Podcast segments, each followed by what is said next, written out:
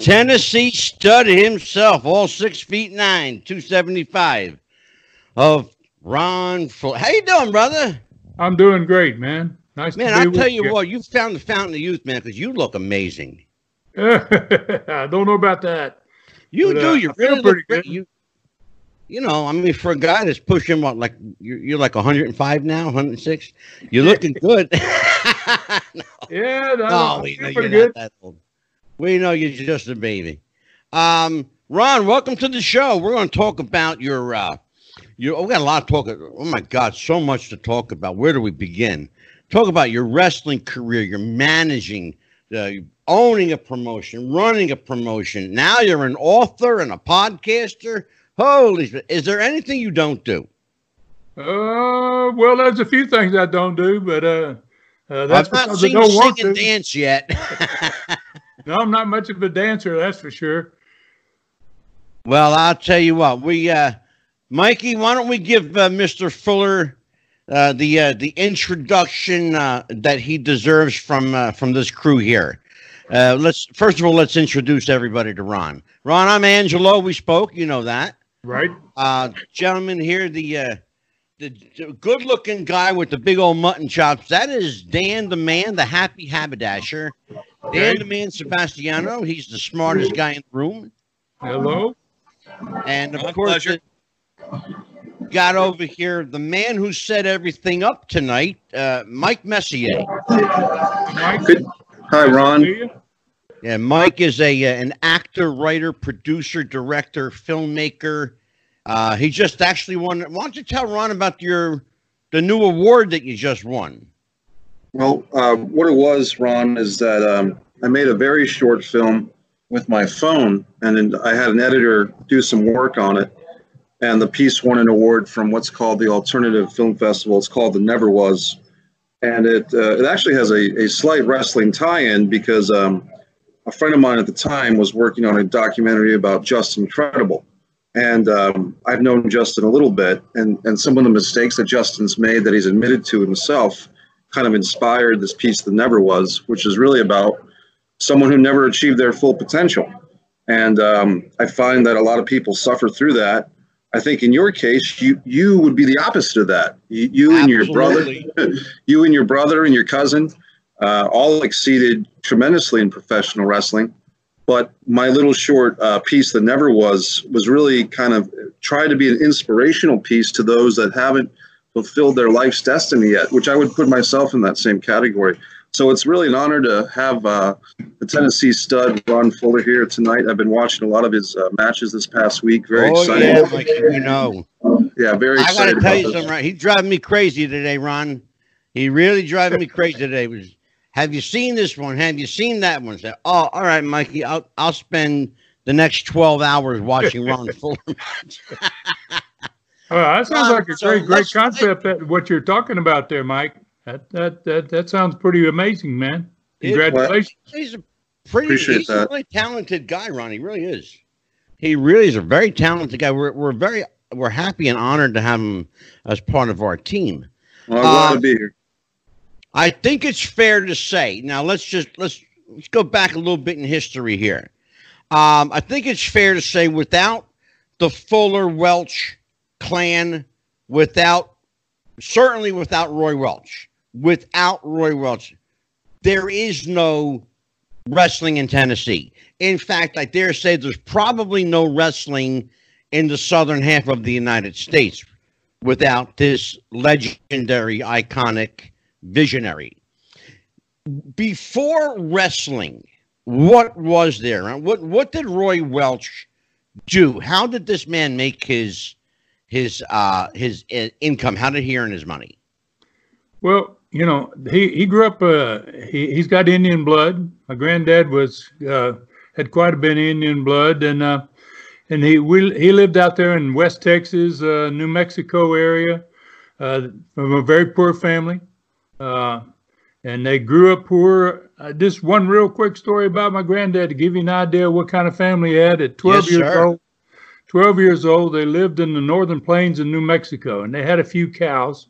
And uh, when the winter came, they had to drive them off the plateau up there and get them down in the southern part of New Mexico to uh, to get through the winter with them. And uh, so my granddad was 12 years old. He had a brother named Herb. There was a little younger. He had another brother named Jack.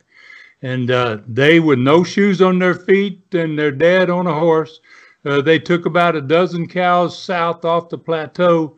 And uh, when they got down there, my uh, granddad uh, told me that uh, the day they got ready to leave, he said his dad woke him up and he said, "Look, come over here. I want to show you how to wire rabbits out of a out a hole."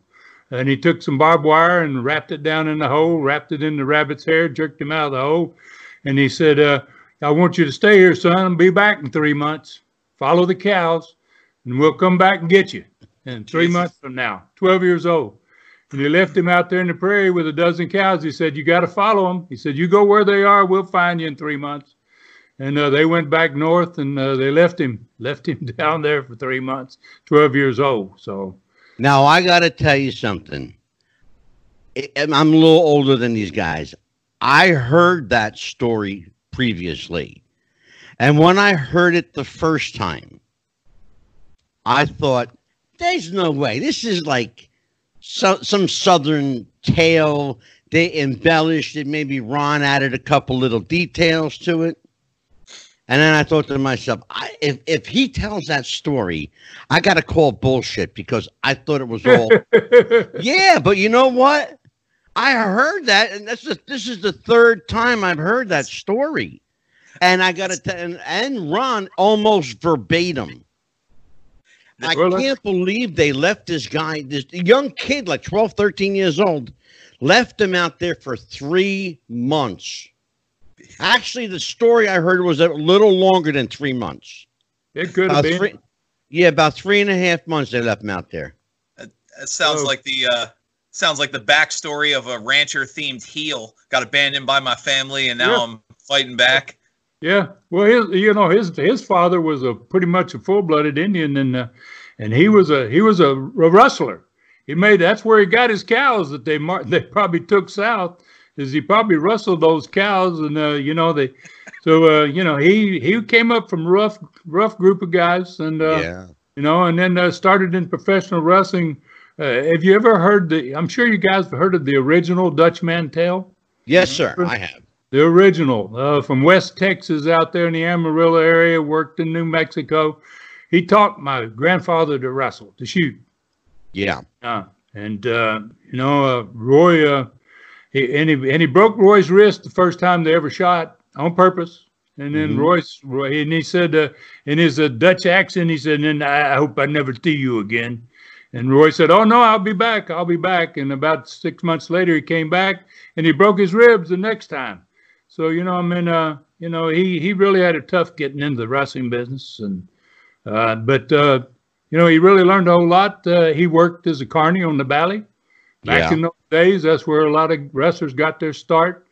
And uh, obviously, he could shoot, and uh, he learned everything he learned from uh, Dutch Mantel so far as a shooter. And Dutch eventually sent him to territory, Columbus, Ohio, in the early 20s.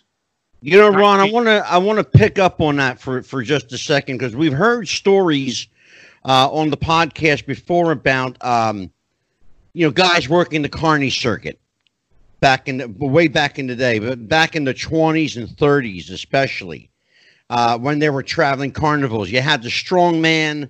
You had, of course, the wrestler who would very often the wrestler would work another person in the carnival but the people didn't know it. It was like kind of a shill, you know, kind Right. of a. Um, so yeah, you so you know where I'm going with this.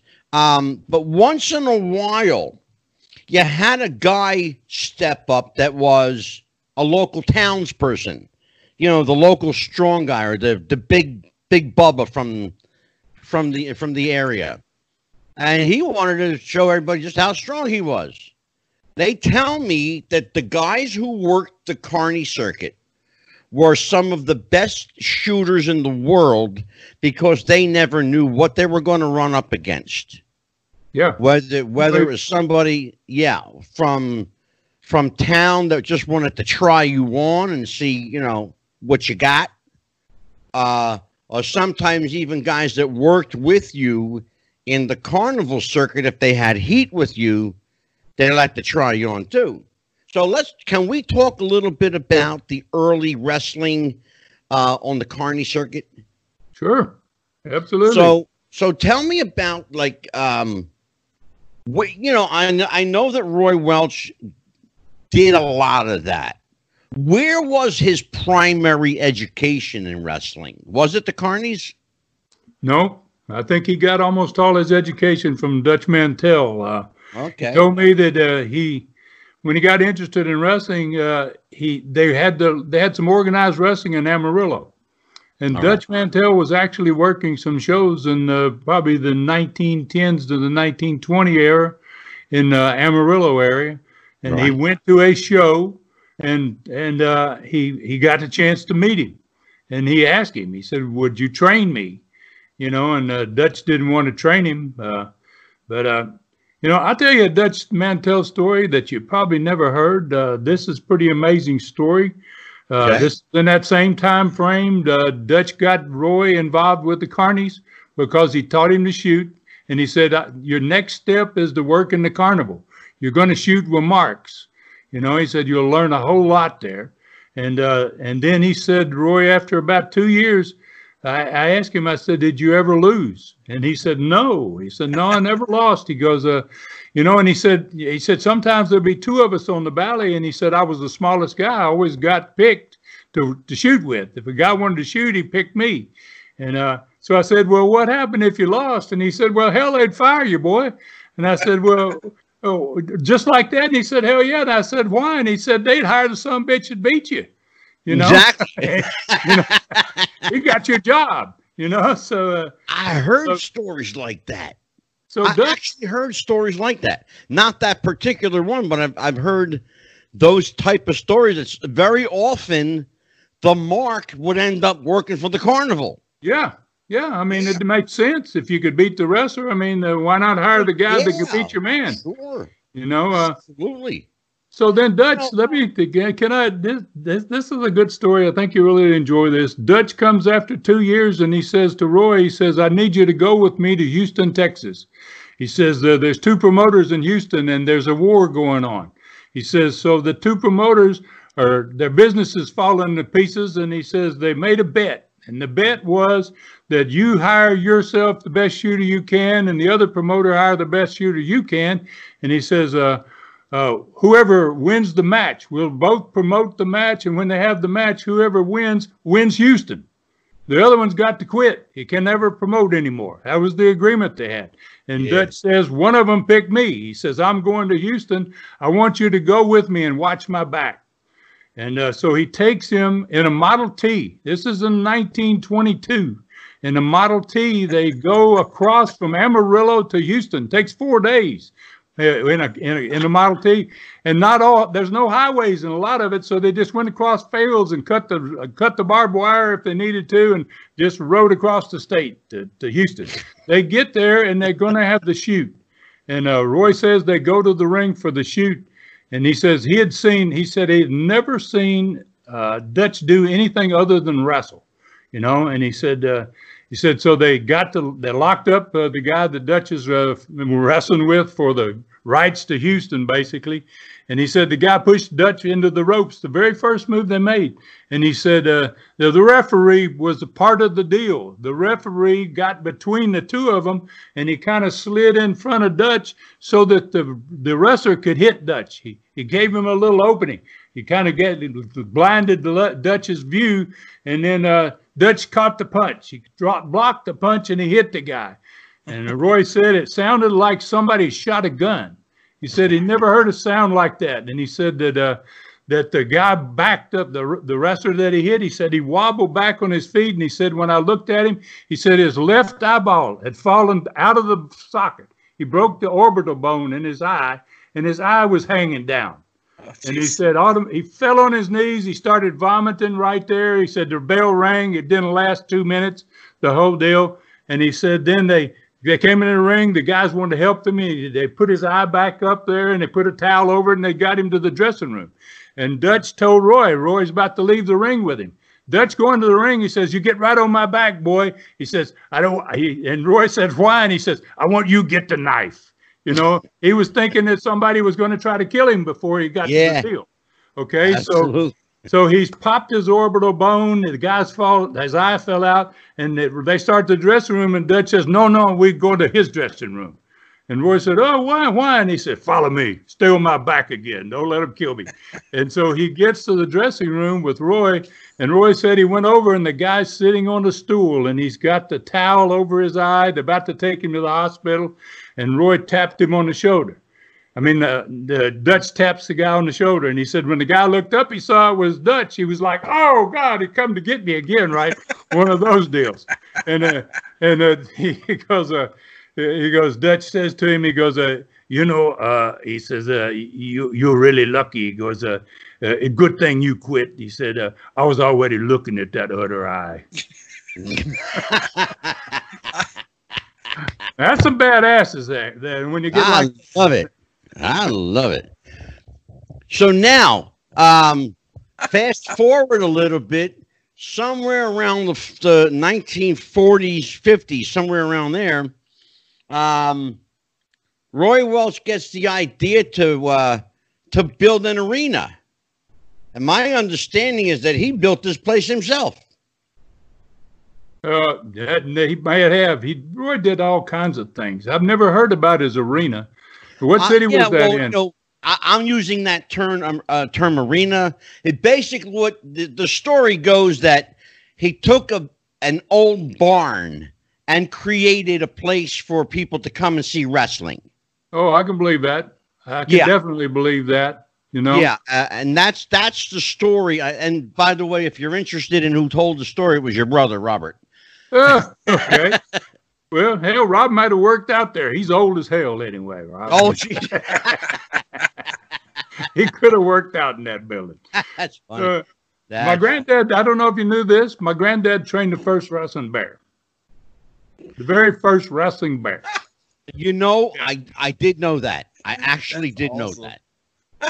yeah, her name was Ginger. Her name was Ginger, and uh, and Roy was so crazy. Uh, he was so bad. He was so tough that uh, that the bear was scared of him. That's it. And and th- this bear had all of her claws and all of her teeth. You know, when they train bears nowadays, they they pull out their canine teeth and they pull Yeah. out claws. They put it all he and he was the only one who could put the muzzle on her, and he put these mittens over her feet, and uh, and uh, he kept her he kept the bear in the backyard staked out and let her out in the, out of her cage a lot and she stayed in the backyard. My grand my dad was about 12 years old and uh, the bear got him. The bear got hold of him. He got too close to the bear and the bear was going to kill him. And roy happened to be home that day or i wouldn't be here. And uh, Right. you know roy roy came around screamed at the bear and the bear ran. She was scared of roy. You know and i asked him i said how do you scare a bear? You know, how do you make a bear scared of you, right? And he said, I slapped him. And I said, Oh, wait a minute. I said, you know, bears will slap your head off, I hear, you know. And he goes, he goes, not my head, by God. He said, I slapped that bear. He said, until that bear just let me do whatever I wanted to do. So, yeah, I'm telling you, man, he was he was a pretty rugged dude. I heard, man. I heard some stories. Dan, go ahead. You got Ron Fuller. Go ask away, brother. Oh man, this this is great. Uh, you know, Ron, I, I got started in the wrestling as, as it were as a, as a historian, the work in different syndicated column I wrote, and then obviously before I joined the podcast. So hearing hearing these old school tales, I mean, I know the original Dutch Mantel was a very tough looking dude, and some of your your history, obviously, we you've come up before. We've had uh, several Tennessee legends on the show, and, and your name always comes up anytime you talk Tennessee or Florida. Oh, yeah. It's it's I so I want to say I appreciate this honor being able to talk to you. I was hoping you could actually expand on something. Um, you you brought up obviously the original Dutch Mantel. Back when you're talking 1910, 1920s, photographs really weren't. Obviously, there's no video, but photographs really weren't what they were uh, the pictures of some of the talent back then, especially Dutch Mantel. I mean, if you were to grow just a grizzled, tough-looking guy in, in a in a in a lab, he would come out looking like Oh yeah. 1910 Dutch Mantel. Yeah. I'm wondering how even at the time, how much of that was legitimate? These guys were, you know, broken teeth and scarred faces, and how much of that was really them, and how much of it was I hate to say, but like the old carnival where you know maybe the strong man would oil himself up a little bit, you know, uh, dr- not drink water that day. How much of that was was them, and how much of that was maybe a little bit of showmanship? Oh, I probably I, I would say there's a little bit of it. Uh, I, I got a great story about Dutch. My granddad told me. Uh, he says Dutch Mantell was one of the richest dudes in the West. I mean, he was he had a Model T Ford when nobody could afford a car, you know. Mm-hmm. And uh, so I asked my granddad. I said, "Well, how did he get rich?" And he said he had the greatest gimmick going. He said he would travel to the old towns out west, and he said he would go into town in the bar late in the afternoon or when the guys were starting to congregate, and he would be real mouthy. He was a small guy, he wasn't real big. He was real mouthy, and he would say, "Oh damn, I'm the fastest guy in this town. I'll race any some bitch in this town." And uh, you know, and uh, then he would get some bets up. You know, people didn't know who the hell he was, you know, and they thought, well, maybe this guy's fast, you know, maybe. So he'd get a few bets up, and he'd go out in the street and they'd mark out a little raceway and they'd say go, and the guy'd run off and leave him. So he'd go back in the bar and he'd be hot, throw his hat down. Ah, damn, I can't believe it, you know. But I'm strong. He said, I, I, I'm a, I'm a, I can beat anybody arm wrestling. Well, bets got bigger this time, right? Because he's small, and they, you know they know he can't run. he's full of crap, probably, and uh, you know so uh, so they uh, they bet a little more this go around, right? And the bets go up a little higher. And then he, they go out, they, they sit at a table in the, in the middle of the saloon, and a few more people congregate. They go running out there and they go, "Hey, there's an idiot down here betting, and he don't know his ass from a hole in the ground. Just you can get some, you can get paid quick, right? So the, the the saloon about fills up, you know, and then they have the arm wrestling contest, and the guy just slams his arm down. He don't even try, you know, wham, and then everybody's like, "Wow, boy, Pat, give me that money." So he's paying out a little bit of bread to all of them. He's paying off, a, and then he's mad. He's really cussing now, and he goes, "Hot damn!" He goes, "I'll beat anybody wrestling here, anybody." Oh man, he said, Roy said that Dutch said the bar would empty. They'd run out of the bar, man, and they'd go get all their buddies, everybody in town, and they'd go find the big tough guy in town, right? And they'd bring him back. Oh, and then Dutch would say, I double the bet. By God, double the bet. And uh, you know so then he's got every dollar in town just about right? And then they would go out in the road right out in the front of the old saloon and dutch would just decimate the poor son of a gun. I mean it wouldn't last 30 seconds. And then he would fill his wallet and he would go 10 15 miles down the road and do it again and do yeah. it again and do it again. Uh, and he got to be fabulously wealthy God bless. That's beautiful. That's I love hilarious. It. Mike Messier, I know you are the world's number one Ron Fuller fan, so I got to, and plus you set this up. So now, my friend, have at it. Well, Ron Fuller. Ask as uh, many questions as you want. Well, I've got I've got two two big ones I'd like to get in, but first one, Ron, thanks for being on the show. And Ron, watching some of your matches, it's interesting. You're you're billed at six foot nine, and and I was thinking of guys like yourself, uh, Don Leo Jonathan. I think was six nine. I think uh, Mean Mark Callous or the Undertaker, as we've known him for the last twenty or thirty years, is six ten. And I was just kind of wondering about the actual in ring style that you had, because because at six nine, you you by and most standards are are close to a giant but not quite in that Andre the Giant or Big John Studd level of height. Was so what I liked about guys like yourself, Don Leo Jonathan, and, and Mean Mark Callous, and the spoiler, is that you guys could could still have a traditional wrestling match, but still have that height advantage. So you can take advantage of your height, but you're not the stereotypical giant either. I just wondered if you had any thoughts about that, how your size being kind of that almost a giant size fit into your in-ring career? Uh, I, what I did when I was when I first started wrestling, you know, and I was tall uh, and I was thin. Uh, I, I, made it. I, I kind of set my t- set my uh, training. I wanted to be just as fast as a small guy. I didn't want to be the giant. I wanted to be a big, tall, strong guy that could move just as quick as a small guy could. And uh, and I and I really pretty much accomplished that. I, I threw drop kicks. I did everything. Anybody flying head scissors. I didn't care what it was. I I, I felt like I, I had to learn to do it. And uh, so my style fit that I could work with everybody, and uh, and it made sense. I mean, if I'd only worked with guys who were six nine, like you say, there wasn't a bunch of them. It'd have been hard for me to find uh, find opponents. Been hard for me to find find work. You know, so uh, it worked out good. Yeah, I think I think it did too. And then that kind of goes with my follow up question, which is, um, I was very good friends with Ox Baker, the master of the the hurt punch, and um, you know, Ox even called it the hurt punch after Stan Stasiak passed away because they both did the heart punch.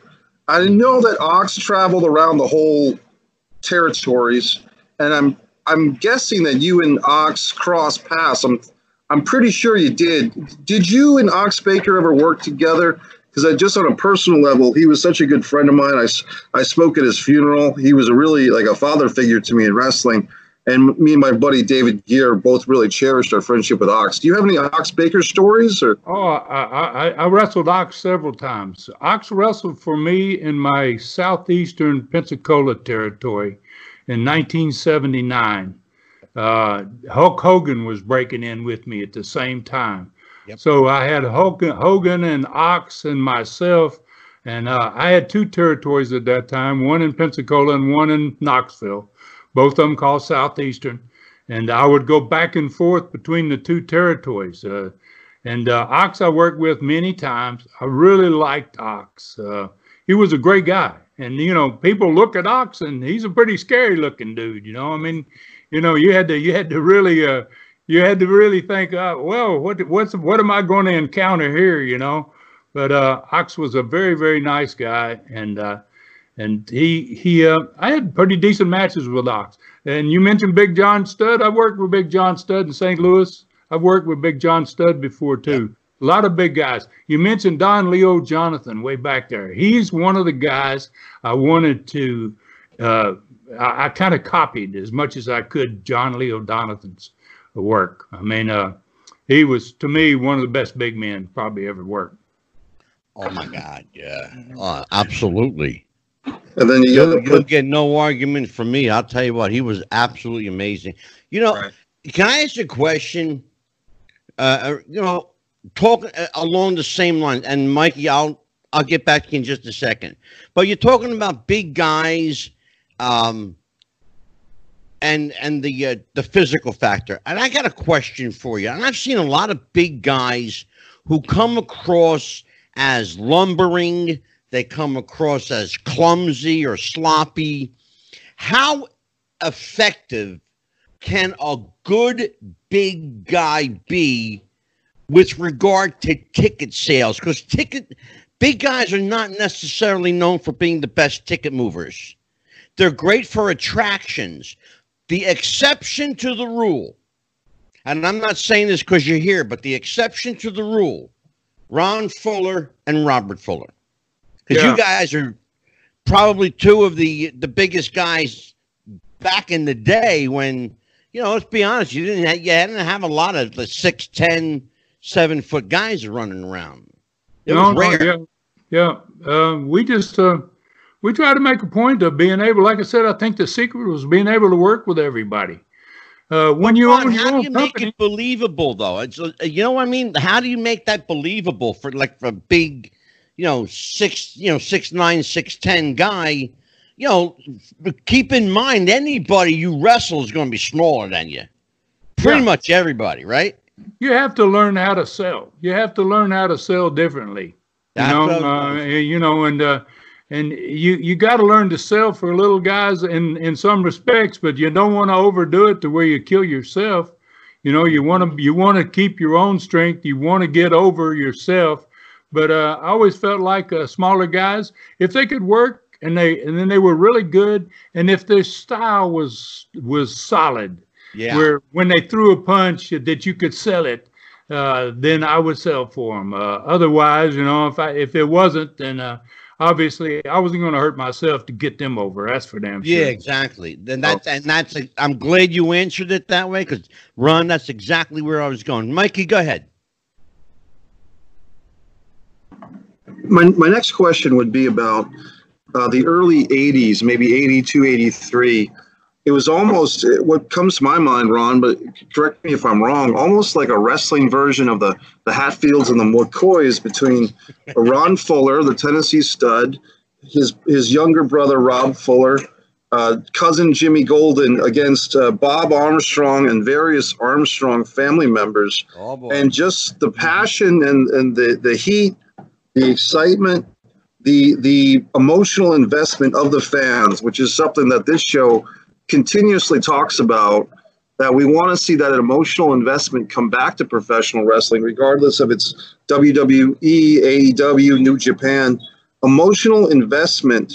Can you tell us how that overrunning storyline of, of you and Bob Armstrong at the focus of it, but other guys getting in the mix as like a family feud? how how that affected that fan base and and maybe if there's any we, i'm always hoping there's some promoter of the future listening to our show some 12 year old kid that's going to save the business in 20 years. But can you tell us how some of those dynamics uh, were approached from a promotional standpoint the in-ring action and everything else the storyline arc? Oh uh, we probably had the greatest running feud in the history of wrestling uh, the armstrongs and the fullers. Uh, Jimmy Golden, my cousin, uh, he was part of the stud stable. Uh, all of that stuff got started, and it just kind of uh, it. And then Bob just happened to have some of the greatest workers coming up underneath him. Brad Armstrong, in my opinion, was the greatest, one of the greatest workers of all time. And uh, you know, he had Scott, he had Steve, he had all these young sons coming on and uh, you know it, it, was perfect. It was perfect for us to have a stable we're the heels and Bob to be the baby face.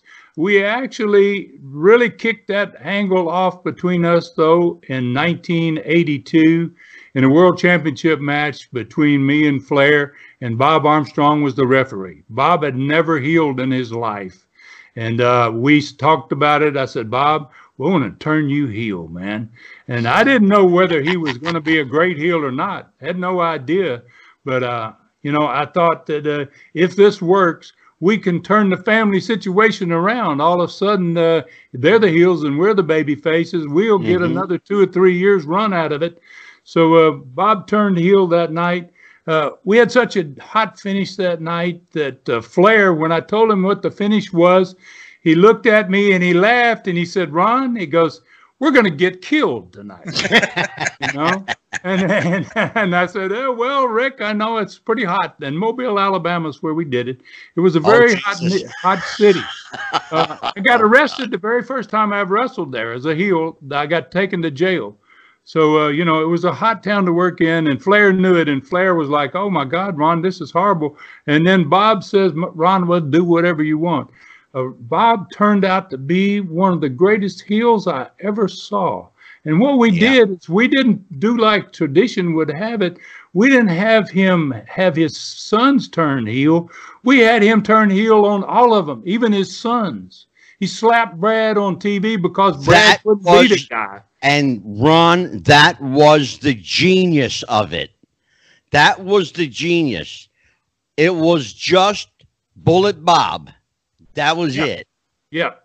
Yep. And nobody saw it coming. Not oh, even no, kids. no. No, No. oh, the, it was unreal that night. I mean, oh, the fans man. were just, they were shocked. It was like, wow, yeah, what's nobody going saw on here? coming. Yeah. So, uh, you know, and that's, that's where we rode. We parlayed that into a probably five year running feud between the Armstrongs and the stud stable. Oh my God. Yeah. Go ahead, Mikey. Well, it, it kind of reminds me a bit of the Von Erichs Freebirds feud, except in your case, uh, you did the, the group heel face switch, which the, the even the Freebirds and the Von Erichs never attempted that. And I couldn't help but think of, of the 2010 era John Cena, who who really could have been freshened up if he had turned heel at some point.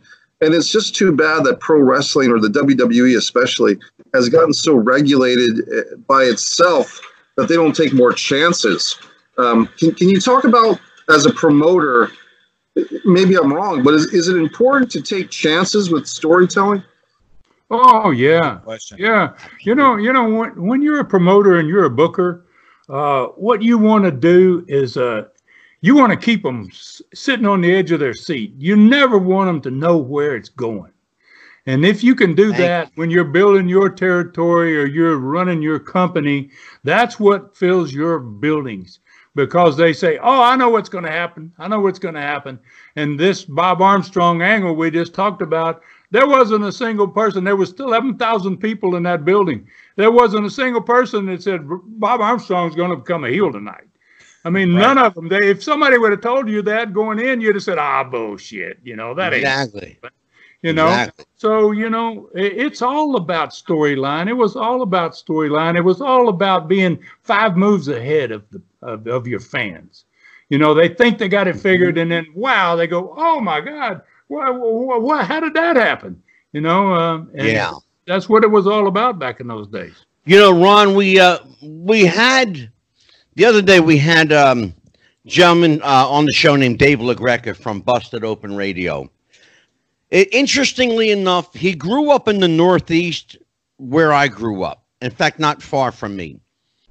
But also interestingly enough, the first wrestling that I ever saw and that he ever saw, and we talked about it on the show, was wrestling from Georgia with Gordon Solie.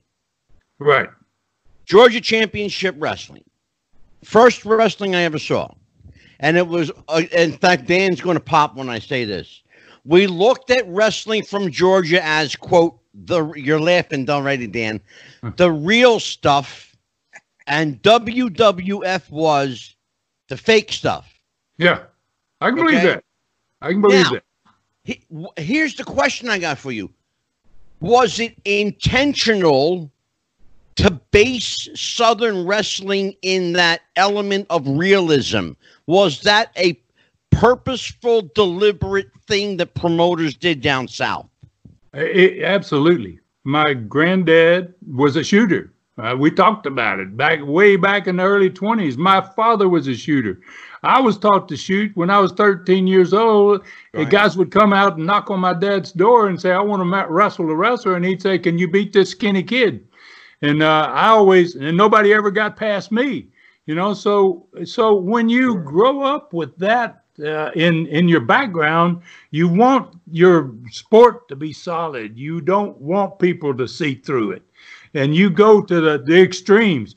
You don't uh, blade. You bust each other the hard way. I mean, you take it to the next level. Yes, sir. And uh, when you do that, you build fans that believe from the bottom of their hearts because they've never seen anything that they couldn't believe in. You give them stuff to believe in, and that's Thank what you made so it. That's what makes it. A, that's gone. That's gone. Man, oh That oh my God, you- never brother. be there anymore. I'll tell you what, my brother. We had oh Dan and Mikey were on the show. In fact, when we discussed it, we we're like begging, begging, like, where is our wrestling again? We're what happened to our our beloved sport?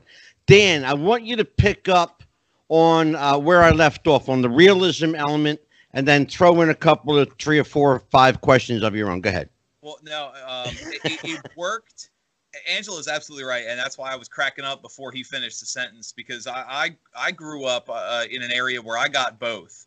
I got the NWA on one channel and the WWF on the other, and then the local stores that had all the territory tapes, so Tennessee and Florida and all, and there was definitely a feeling there, and that was part of the aura that your family had was that the Fullers were the the, the smartest family in wrestling, not just your in-ring psychology, but everything that you did, and it really added to that level of realism because there were moments that your few, you know, we Mikey touched on your feud with the Armstrongs, where who knows? I mean, you guys probably beating each other up in the parking lot when the cameras aren't rolling. Like as a as a fan, you you you you get that feeling that's long since been gone.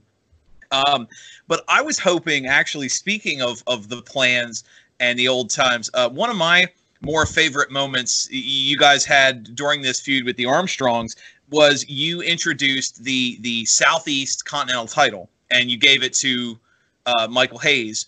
With, of course, that led to the that that story where you beat him and you wanted to leave the territory, but you were contractually obligated to stay, and and you and Armstrong fought over that. I'm curious if you would mind to, to go off what we talked about last week, kind of peel the curtain back a little bit. How does that conversation go about? We're going to introduce a new title. We're going to put it on a star as big as Michael Hayes is, really just as a prop to continue your feud with the Armstrongs. How does that conversation come about? Uh, you you know, we used to do our booking uh, traveling every on the road. We lived in Pensacola. We would go to Birmingham. It's a four-hour trip, and you, sometimes uh, me and Bob, uh, before I was a heel and before he was a heel, we would go as baby faces, and we would talk on that way home. And uh, we would come up with all these outlandish ideas. I mean, you spent that four hours not just drinking beer and talking about your girlfriend. You, you, you, you talked about business. It was important. In sure. fact, uh, we like to talk about it more than anything else. You know, it was like, and and the great thing about it is, is when you came up with these rare ideas and you went in these wild directions, uh, it just it just made business better. You know, and so it was like it was like you you take your travel time and you turned it into your money time. And uh, it's where you created exactly. your ideas that's I, where you got your stuff at was on these trips. I like that. If i may follow up on that actually speaking of the realism of wrestling you guys were still bound by this narrative of kayfabe. How hard was it for you and and and the armstrongs to work together? Like i mean obviously you, you couldn't you traveled together you had to you guys worked together a lot outside the business but heaven forbid the wrong fan or the wrong group sees you guys at a restaurant or a bar together. How did how did that can you kind of tell us how life was having to keep the realism while still having to run the company? It was easy. It was easy because i had grown up in that. Uh, i'd seen my father do it for many many years. I watched roy do it. I mean uh, if you broke kayfabe and, and you worked for me, you were gone. It was it was a mm-hmm. it was a one time mistake. You know, yeah. you were sitting in that restaurant with that heel, uh, you're fired. You're gone. You know, I mean, uh, so it, and if you didn't do that, how are you going to maintain that that that uh, legitimacy that you want to right. create with your fans? And like you say, one guy sees that and he tells a hundred people, and they tell a hundred more people and you know so it was just uh, it was known when you came to work for us that uh, that's a no-no. And uh, the quickest way to get your ass out of there is break a kayfabe you know ron we actually heard and um, dan I'll, I'll give you the the questioning back in just a second. It's interesting we, we had one of our our favorite people on the show here is uh, karen mcdaniel wahoo's wife. Mm-hmm. and karen told us a story that, and I didn't realize that this extended to the wives too. She said that if she ever got caught at a local coffee shop or a, uh, you know, a little diner or someplace with, uh, you know, the wife or girlfriend of Wahoo's, you know, uh, opponent or nemesis, she said that the guys would get fired based on what the wives did. If yeah. they broke kayfabe, the guys would get and, and does that happen in your territory? Oh yeah, I mean you had to you had to include the wives because fans, if they took their wives to the matches, the fans uh, it don't take them long. They talk all the time. They go, "Hey, that's so and so's wife," and that's you know. And if they see you someplace, I'll tell you how strict I was about the the way I was brought up.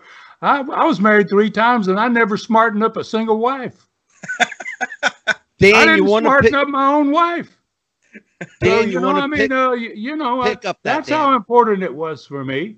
You know, when they saw the blood, they were like, "Wow, geez, man," you know, uh, whatever it was, and uh, that's a commitment to the sport uh, that uh, that that's gone. I mean, it'll never. Obviously, it's gone. Never be there. But uh, there weren't very many people that were as committed to the sport to do that. Well, to, to, to, to preserve the kayfabe part of it like amen. that if, if I may, then then to look at that, because since you said you hadn't, which I, that's quoted a century right there. Three wives didn't smart up a single one of them. Um, when we had different wrestling wives on, we actually had a, a wrestling wives theme show, and they everybody who, who's ever been in the business as a wife, a girlfriend, had a very similar story. If you if you don't mind me asking, then if if your wives weren't involved behind the scenes, because really and even some of the wrestlers we've had on the show have said that the wives and girlfriends and that secondary family was kind of the heart and soul of what was happening behind the scenes. Dan, tell- the locker room, but Dan, they tell Ron who we had on.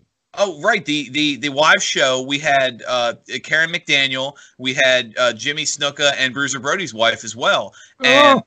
So I mean, uh, those you, you, three of the best backstage, or I should say backstage, but three of the best behind the scenes stories from you know amazing talents. And and I'm wondering then if you didn't. If you don't mind me asking, if you if your wife wasn't involved in the way they were, then who did a lot of that for you, or did you guys just do all that yourself and kind of figure it out? Well, you, if you're talking about the business part of it, uh, you know, I had uh, I had one wife that uh, worked in the business. She she traveled and uh, she she sold tickets. She took care of box offices, and uh, you couldn't get anybody to trust any more than that to take care of your money. Yeah, You know, and she Dan. was and she had heart and soul in it. She realized that this is our livelihood, and uh, so you know, uh, uh, you I, I, you had to. Uh, you you had to do it was kind of strange the way you dealt with your family members and that type of thing you know about the the kayfabe part of stuff and but uh but we we were really lucky i mean bob armstrong's wife who just uh, passed away a few days ago as a matter of fact Yeah. Mm, You know, I and- heard that. and uh, Yeah. you know was a great lady and and she uh, she was a perfect example of a wrestler's wife. I mean, when she went, she would she would sit in the very back. Uh, she wouldn't let anybody know she was there or who who she was. She wouldn't dare tell anybody, "Oh, that's my husband up there," or "That's my sons." I mean, uh, everybody, the, a lot of the women that were around the wrestlers that we dealt with, they were pretty much kayfabe too. They they knew that uh, that uh, you had to protect it. It was it was vital to your to your livelihood. Uh, you were stupid not to protect it, as a matter of fact. That's Yeah. fair. sure. Well, i- i- if I can, then one final question, and I'll throw it back to these guys. Uh, Karen McDaniel had a lot of stories about the designing robes and wardrobe and whatnot. So I, I'm really curious. While that's still fresh in my head, when the, when the Tennessee Stud debuted, he had a mask. Who designed the mask that you wore? Uh, the, the lady that made most of my robes made Flair's robes. She made a lot of other guys. who made uh, Johnny Walker Wrestling 2's robe. Olivia Walker, Johnny Walker's wife, That's Okay. right. Yeah. seamstress. And Karen was told us that. I forgot all about that. Yeah, You're right. She wasn't just a seamstress for wrestlers. She started actually out uh, started out as a country and western singers, uh, Porter Wagoner and Dolly Parton and all those sequined outfits that they were wearing back in those days. She Mhm. was making the outfits for the country and western stars, and that's why Flair liked her jacket style. Uh, he was lots of sequins. I never used a lot of sequins on my jacket, but just the back and the logo. But uh, Right. She she did everything. My mask, she did the, eh, my my robes, uh, all of it. And uh, what a great lady she was too. Great personality. and, uh, Yeah. and did tremendous work. Beautiful work. Yeah, I'll tell you what. We just we just lost Johnny Walker too, just uh, just days ago. In fact, um, what are your memories? Give us uh, uh, uh while it's still fresh in my mind.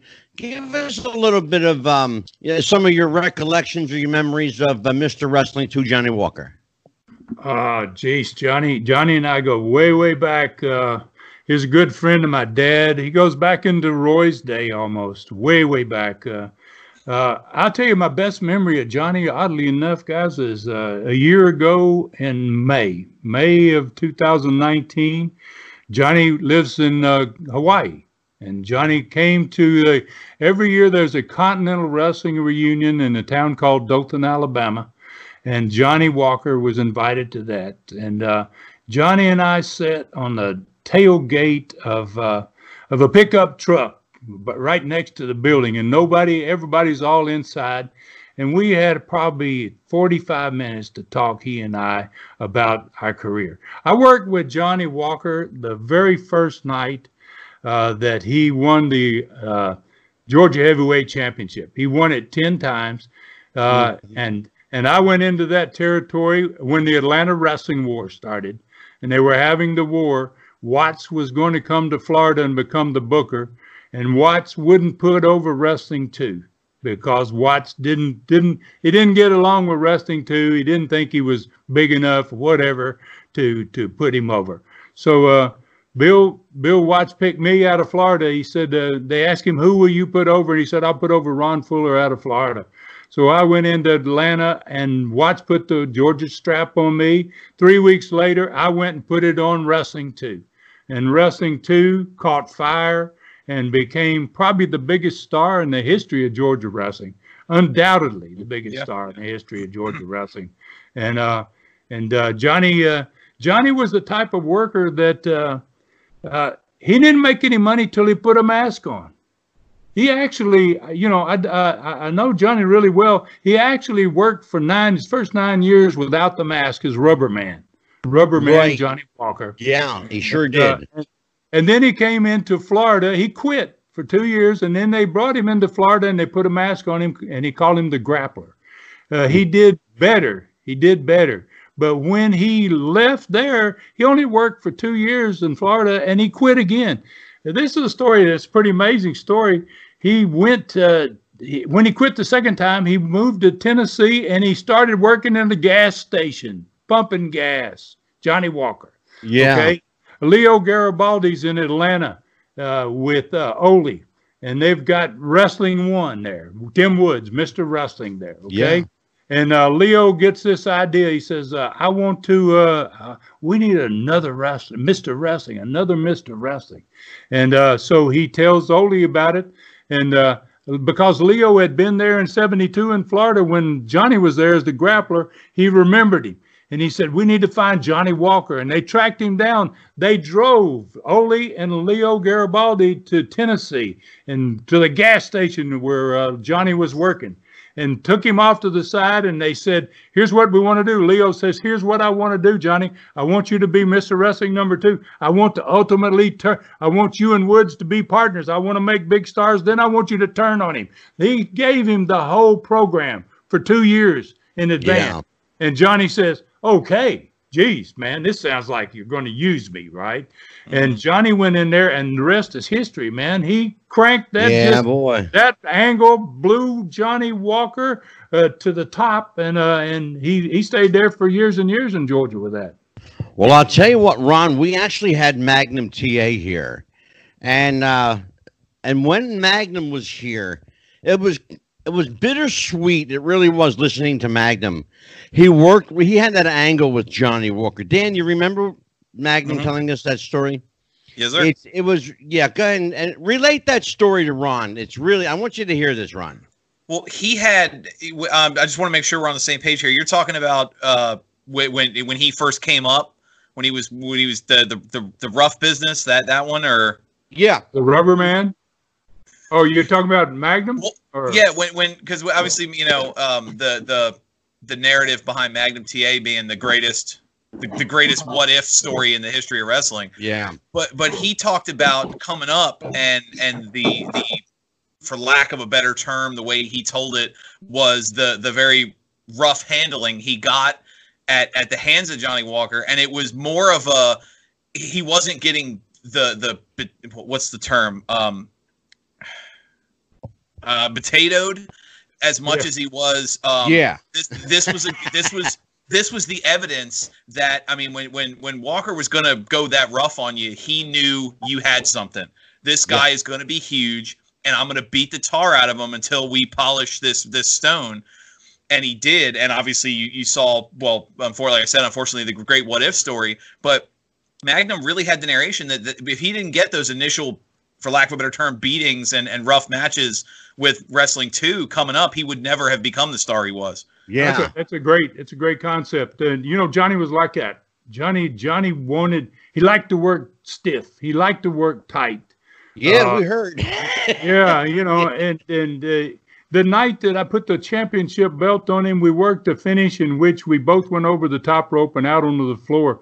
I brought him back into the ring. He got on the apron. I was in the ring. I picked him up and I, I, I brought him up to, to, drop him on the top of his head.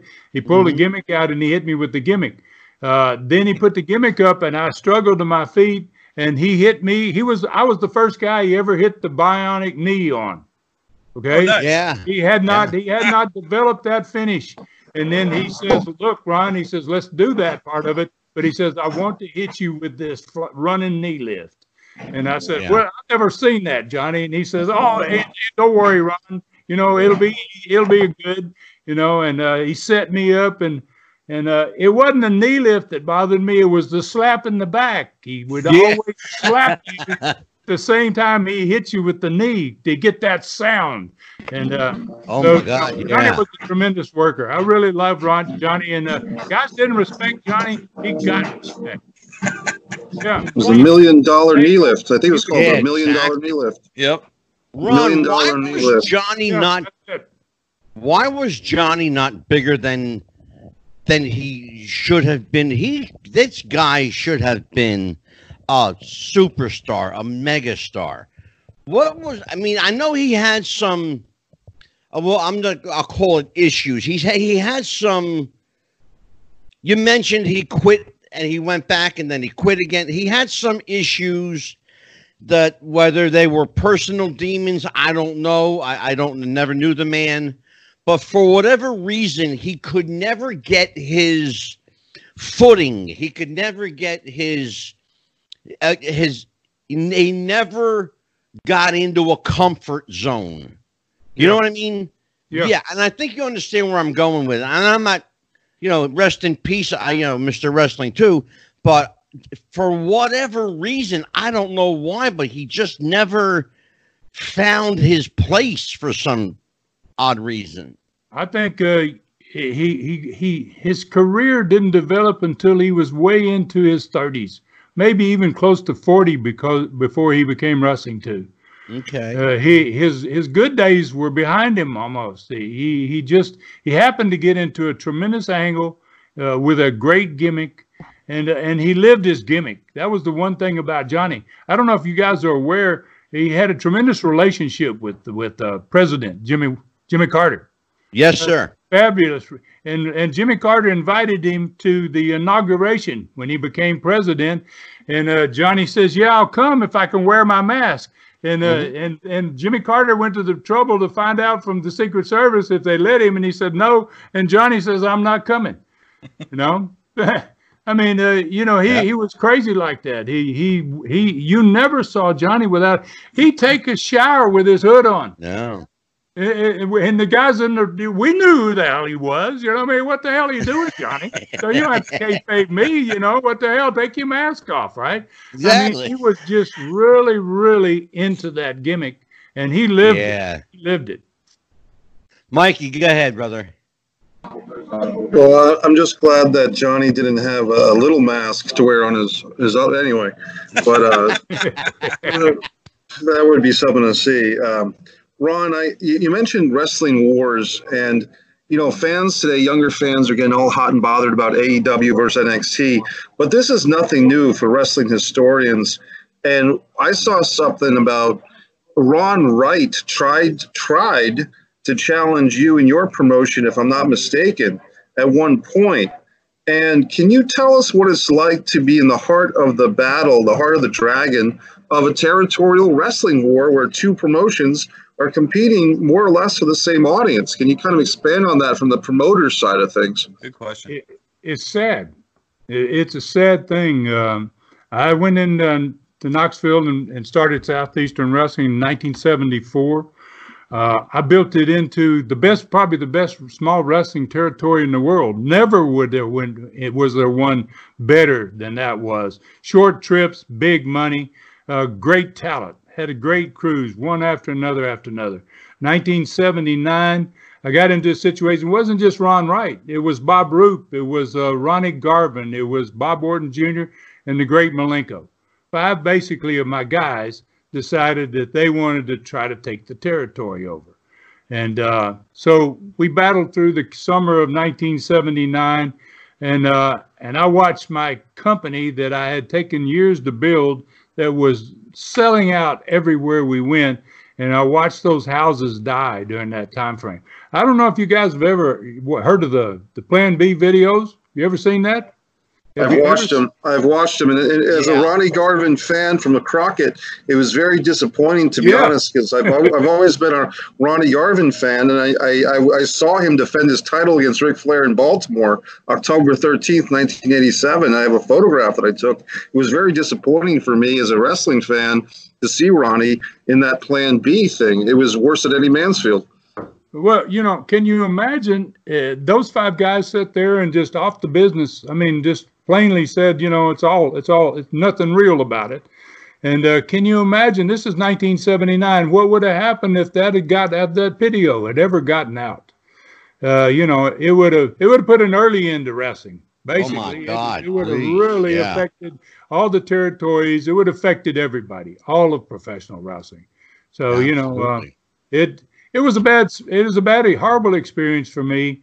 Uh, I sold out to Jim Barnett and I left. I went. Uh, I already had another territory in Pensacola, the South End, I called it, and I went to Pensacola and I just committed myself to building Pensacola. I actually built twice as good a territory uh, after I left Knoxville as the one I had built in Knoxville. while we're on the topic of uh, the, the rivalries and territories, I was wondering, as somebody who was there, kind of in the heart of everything, if you had any inside information, or if you could expand on the the rivalry between Jerry Jarrett and Nick Gulas. Oh well, yes, man. You know, Nick Gulas and my grandfather Roy were partners. Uh, Yes. w- from way back. Uh, actually, my Roy went in there in the 30s in, Ten- in Tennessee, started building the South, and he didn't just build Tennessee. He went all the way to Gulf of Mexico. He was in 12 states at one time, Mm. and uh, so uh, he, he he took on uh, Nick Gulas as his partner. And Nick and Roy were about as different as anything you could possibly imagine. Roy was an old time shooter and a gruff and tough guy, and Nick was a, you know, oh man, very real nice. Oh, please, I hope you like my payoff. And you know, uh, it was, uh, you know, they, they they they were they were anything but a match. And so uh, Oh, when. Roy kind of started fading out of the picture, uh, it left Nick there basically uh, by himself, and Jerry and Roy had always kind of run the western side of the Tennessee territory. Nick ran the eastern side, the Chattanooga, the Birmingham, the Nashville. Roy ran the Memphis and the towns uh, in on that side of it. So when they when they actually went to war, there's a whole lot behind that war. I don't know if you guys are aware. My dad was really big there long before Jarrett. Dad Yeah. went in there in 1959. Memphis was one of the deadest towns in America. Dad drew in Russwood Park 30,000 people to watch to watch uh, to watch uh, uh, Sputnik Monroe and Billy Wicks wrestle for a Cadillac. Uh, was and- go- and- I was going to ask you, Ron. I was going to ask you if that was folklore or whether that actually really happened. I heard they wrestled over a car. Yeah, They yeah, wrestled for a car. Yeah, they wrestle. Yeah, Dad used to do it all the time. My dad drew. my dad drew some monster crowds in his in his his career. In Mobile, Alabama, in Ladd Stadium, he and Mario Galento, with Joe Louis as the referee, drew 40,000 people in 1957.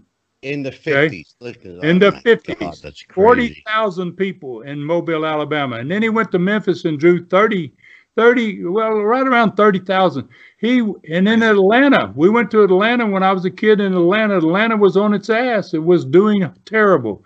And he went in and he built Atlanta in two years from 64 and 66. He drew in the Ponce de Leon baseball stadium. He wrestled Mario Galento and uh, Rocky Marciano was the referee. They drew 30 something thousand, 30 something thousand in Atlanta. That's and I hear people saying that the um, the biggest crowds ever drawn in Atlanta was in the Omni. Bullshit. I saw 30,000 plus Yeah. in that Ponce de Leon baseball stadium Yes, in the summer of 66. So, you know, That's crazy. You know, I gotta. I have to ask you. Um, we heard, well, from several sources, but let me just tell you, a couple of the people that are really, really good friends of our show uh, are, of course, superstar Bill Dundee and uh, the handsome uh, one himself, the Boogie Woogie Man, Jimmy Valiant. Hey, Jimmy's a good friend of mine. Been I know Jimmy 33, 34 years now. Um, Bill Dundee is just, you know, as ornery as ever, straight shooter as ever. Um, he's a good friend of our show, Ron, and they've told stories, and and, I want to kind of clarify the territory system in Tennessee. Now, Jarrett, from what I know and what we've been told, had the uh, Jackson, Tennessee, uh, Nashville, uh, the fairgrounds area, um, uh, up around the uh, um, West Memphis area over in Arkansas. Right. That, okay. And Yep. then uh, And he had, uh, he also had Louisville, Louisville, yeah. Evansville. And, and they tell me that, and yeah, that's right, uh, uh, Evansville, Indiana, um, Louisville, Kentucky. But they tell us that Nick Gulas was basically regulated to that one area. Basically, just they gave him enough, you know, to wet his beak because he was such a notoriously horrible promoter.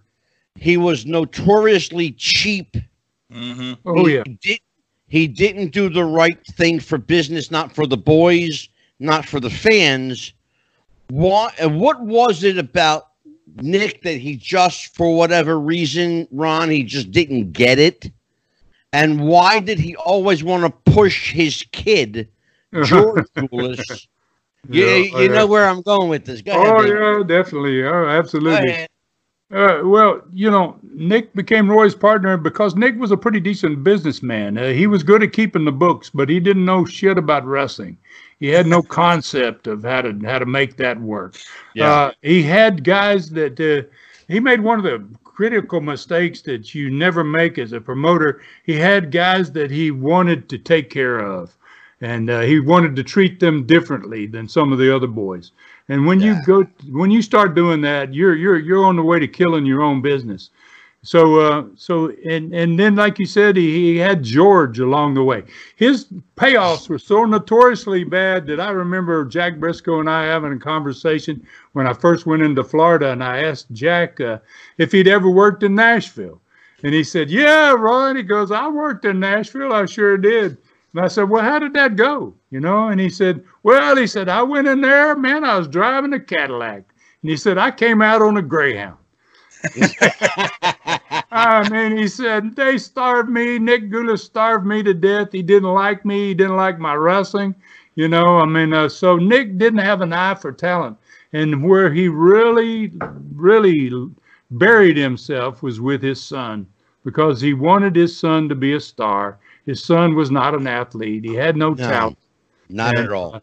And he just, once he made his son the champion, uh, he, he really signed his death warrant in the wrestling profession. He, he, he I heard that Ron, his son was just a a scrawny looking skinny kid with could that couldn't fatten up if he tried. Not a good looking guy either. I'm sorry to say that, but he wasn't a handsome handsome kid. You know? Oh no, No. no, no, no! I, I tell you, he worked for Yeah. me one time. My dad forced me when I was Knoxville was just taking off. Yeah. Uh, we were selling out the Coliseum. They'd never even run in the Coliseum. It was too big to go to. We were selling it out pretty much every week. And my dad, I had one of these big shows. It was me against Harley Race. And dad says, uh, Can you put George Gulas on your card? And I was like, Oh my. I said, Wait a minute, Dad. You know, I mean, George Gulas, I mean, hell, I, I like to, he can come in at five o'clock in the afternoon. We're setting up the ring and work you know, but I don't want anybody, any, any seven or eight, ten thousand people seeing him, you know. Anyway, I used him. And uh, because as a favor for my dad, and dad says, Yeah. it's a favor for Nick. Nick Sure. knows he's doing big money. He wants George to work in front of 7,000 people. Oh my Yeah. God. Okay, well, what the hell? So uh, I told my talent. They all hated Nick so bad. I said, listen, guys, I want you to be nice to George. And every one of them went, oh, wait a minute. No, no, no, Ron. And I said, no, it'd really be doing me a favor to do this, okay? Right. So, uh, so I had a guy in the crew named Don Carson. Don Carson yeah. was a oh great personality. He was a he was one of the best guys in the dressing room you could ever have in your territory. And I told Don, I went to Don personally because I knew his relationship with Nick, and I said, Don, I really want you to be nice to George. so the night George came, and he comes in the dressing room, and I watch. I sit there with my back turned, and I kind of paying attention to where he's going. And he went like most wrestlers around the dressing room, shaking hands and introducing himself. And uh, when he got to Don, he says, uh, he said, "Oh, Don, Don, good to see you. Good to see you." He goes, "How y'all doing?" And Don said, uh, "We're eating, George." Meaning, meaning, you know, we're not starving like you guys are over there in Nashville. We're eating, George. And uh, George just kind of put his head down and he went walking on. I was like, oh my goodness, Don, I, you know. But uh, George, George really was the demise of his of his father. Yeah, you know, I heard so, and I'll, I'll, tell you how I know a little bit about the inside of that. Um, my ex-wife was uh, a, a, lady wrestler for Nick. And, uh, and in fact, I believe you knew her tag team partner, Ann Jeanette. Right.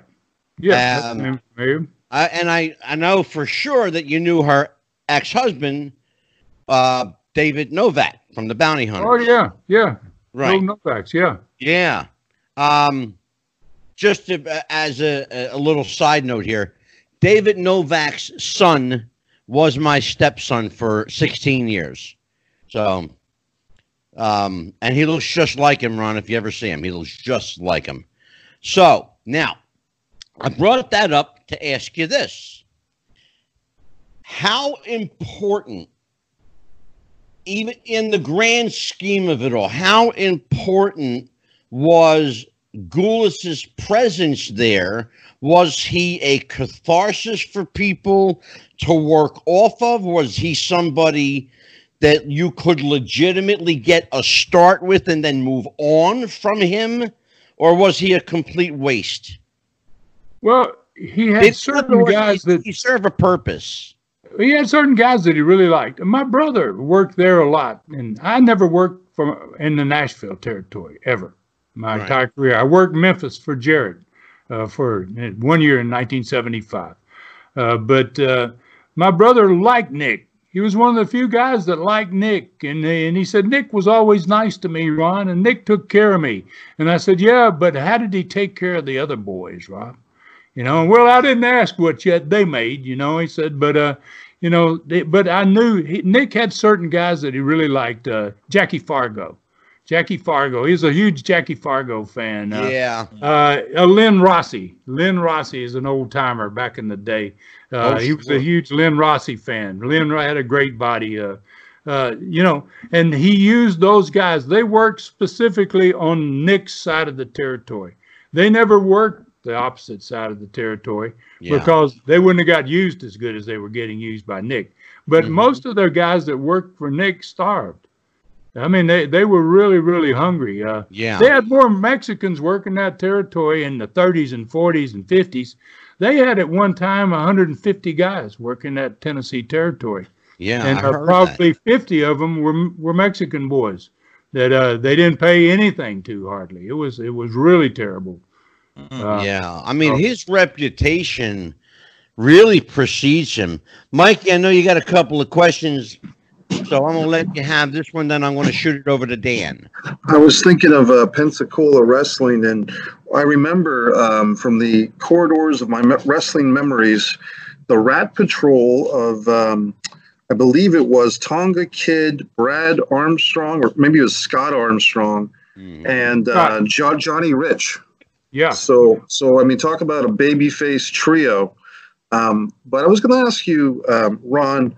To me, the pro wrestling scene, as far as my own lifetime, would be 1983 is when everything peaked. That would be the greatest year for professional wrestling for everybody in the United States, at least, and probably in Japan too. And then when you had things like Vince McMahon sticking his claws into other people's promotions and and and the competition and everything that came with that, I think things actually declined before even the first WrestleMania. To me, 1983 with with your area Continental, Mid Atlantic, Georgia, Florida, world class, AWA. That was the glory period for wrestling. As someone who kind of lived through the 80s wrestling scene from the inside, can you tell us uh, from your own perspective the vibe, the feel, as as McMahon, Vince McMahon Jr. was getting so competitive and so cutthroat with all the people that his father made those uh, handshake agreements with, and and those that that same hand that shook those hands spawned this this monster of a promoter who stabbed everybody in the back. Can you discuss some of that for us? Oh yeah, uh, and you're right. '83 was the biggest year Continental ever had. Uh, it was actually Southeastern still. We turned it into Continental in '85, but that was the biggest year. Uh, I worked in Japan in '83 uh, with the Funks. A great tour with uh, Baba and the Funks, uh, Mil Mascaras and those. Those. Uh, I mean, uh, wrestling was on fire back in uh, probably the early 80s and uh, and specifically around 83 that's when we worked the angle i talked about with bob armstrong the december of 82 83 was a monster year for us and uh, so uh, and then when vince i was gone honestly guys I, I left the business in 88 i retired in 88 after i finished with continental and sold out I started a company in Knoxville called USA Wrestling. I ran it for six months. I sold it to the same people that bought Continental from me. And I went into hockey. I don't know if y'all are aware of that. Oh yeah. I, I went into hockey for, for, for five years. I, I was in hockey business. Interesting. Uh, but, uh, but uh, you know, Vince just Vince obliterated the business. Vince killed wrestling. Yeah, you know, did. and uh, because he, of greed. It was all because of greed. You know, I mean, uh, and you know what was really funny? In 1985, I had a company in Houston, Texas, that was putting my television program, Continental, in the in the Middle East. Uh, we were in uh, five different countries in the Middle East. with yeah. And they came to me and said, Ron, we've got a connection in New York. We want you to come to NBC and talk to them about the national show, a national show. And uh, I went there. And uh, I went to the NBC, talked to them. Uh, and, and when I left there, my thought was if I do this, what's going to happen to me in this business? Uh, you know, am I going to be able to keep my friends in the NWA? Uh, uh, and uh, you know, so when Vince got that opportunity, I, I, and what I would have done if I had taken that show is I would have put everybody's territory, their top guys on that television. I would have made it the greatest wrestling product in the history of wrestling. If wrestling would have been today twice what it was in 83 instead of half of what it was in 83. You know, uh, it just, what he did is he murdered it. He murdered it and he did it for greed. Ron, were you part of uh, of Greg and Verne Gagne's USA Pro Group? Yes. When they started, okay, you were so you were part Yeah. of that when Yeah. when they they they tr- see for people who don't know what Ron and I are referring to, uh, Greg Gagne and Verne Gagne got together with uh, three or four other promoters and formed this super fed.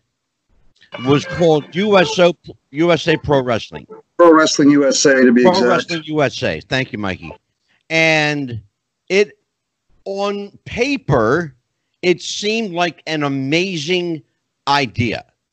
But then something happened that always happens in wrestling. And Ron knows where I'm going with this. Promoters' egos go unchecked, they get out of control. Well, I want my guys to do this. No, I want my guys to do this. Blah, blah, blah, blah, blah.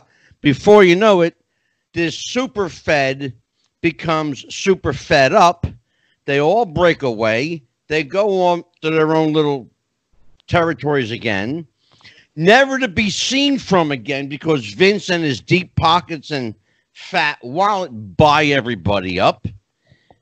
Now you've got one federation across America. Fast forward now, all these years later, you've got one wrestling group that really isn't wrestling, Ron, and I'm going to tell you why. And I'm going to tell you what I think, and you can tell me I'm full of shit. Um, but I think that Vince McMahon doesn't like wrestling. I think Vince McMahon's father loved wrestling, but I don't think his son liked wrestling whatsoever. Uh, well, I, I tell you what, I don't think he, he knows wrestling. You know, I mean, uh, I, I, I think his product. an argument from me, brother. His product is uh, so far removed from Southern wrestling that uh, it that I, you can't recognize it. And uh, you know, having grown up in the South and uh, and watched how it was done there, uh, I can't watch his product. I haven't watched a WWE show in 20, 20, 20 years. I, I, don't watch wrestling anymore. I don't watch wrestling anymore. Yeah. I don't see any of it that I really uh, could get my sink my teeth into anymore. But uh, yeah, it's uh, it's it was a real bad situation, and uh, yeah. I, I love I love Senior. I love Vince Senior. I worked for him in the Garden. I worked for him in Philadelphia. Uh, right. He was bringing us out of Florida uh, back in the day in the '70s, early '70s, working working yeah. Uh, Madison Square Garden, and some of those major sure. arenas, and uh, you know he was a good guy. His son uh, doesn't really, and I don't. I believe you're probably right. I don't think he really likes the sport. No, I don't, I don't think he, he, does. I he really don't think it, he does. That's for sure. He no well, you know, you're at Ron. I'm going to tell you what, brother. You're you are spot on when you say he doesn't respect it. Every chance that man gets to shit on this product, he does, and how he's making money, I think it's just because he's got a bunch of, you know, people that are so invested financially in his product that they're afraid to pull out. You know, um, it's like being with a real hot girl that you like. You know, you want to give her some, and once you're oh, there, man. you don't want to pull out. But it, eventually, you're going to have to. Dan, rescue me off of this.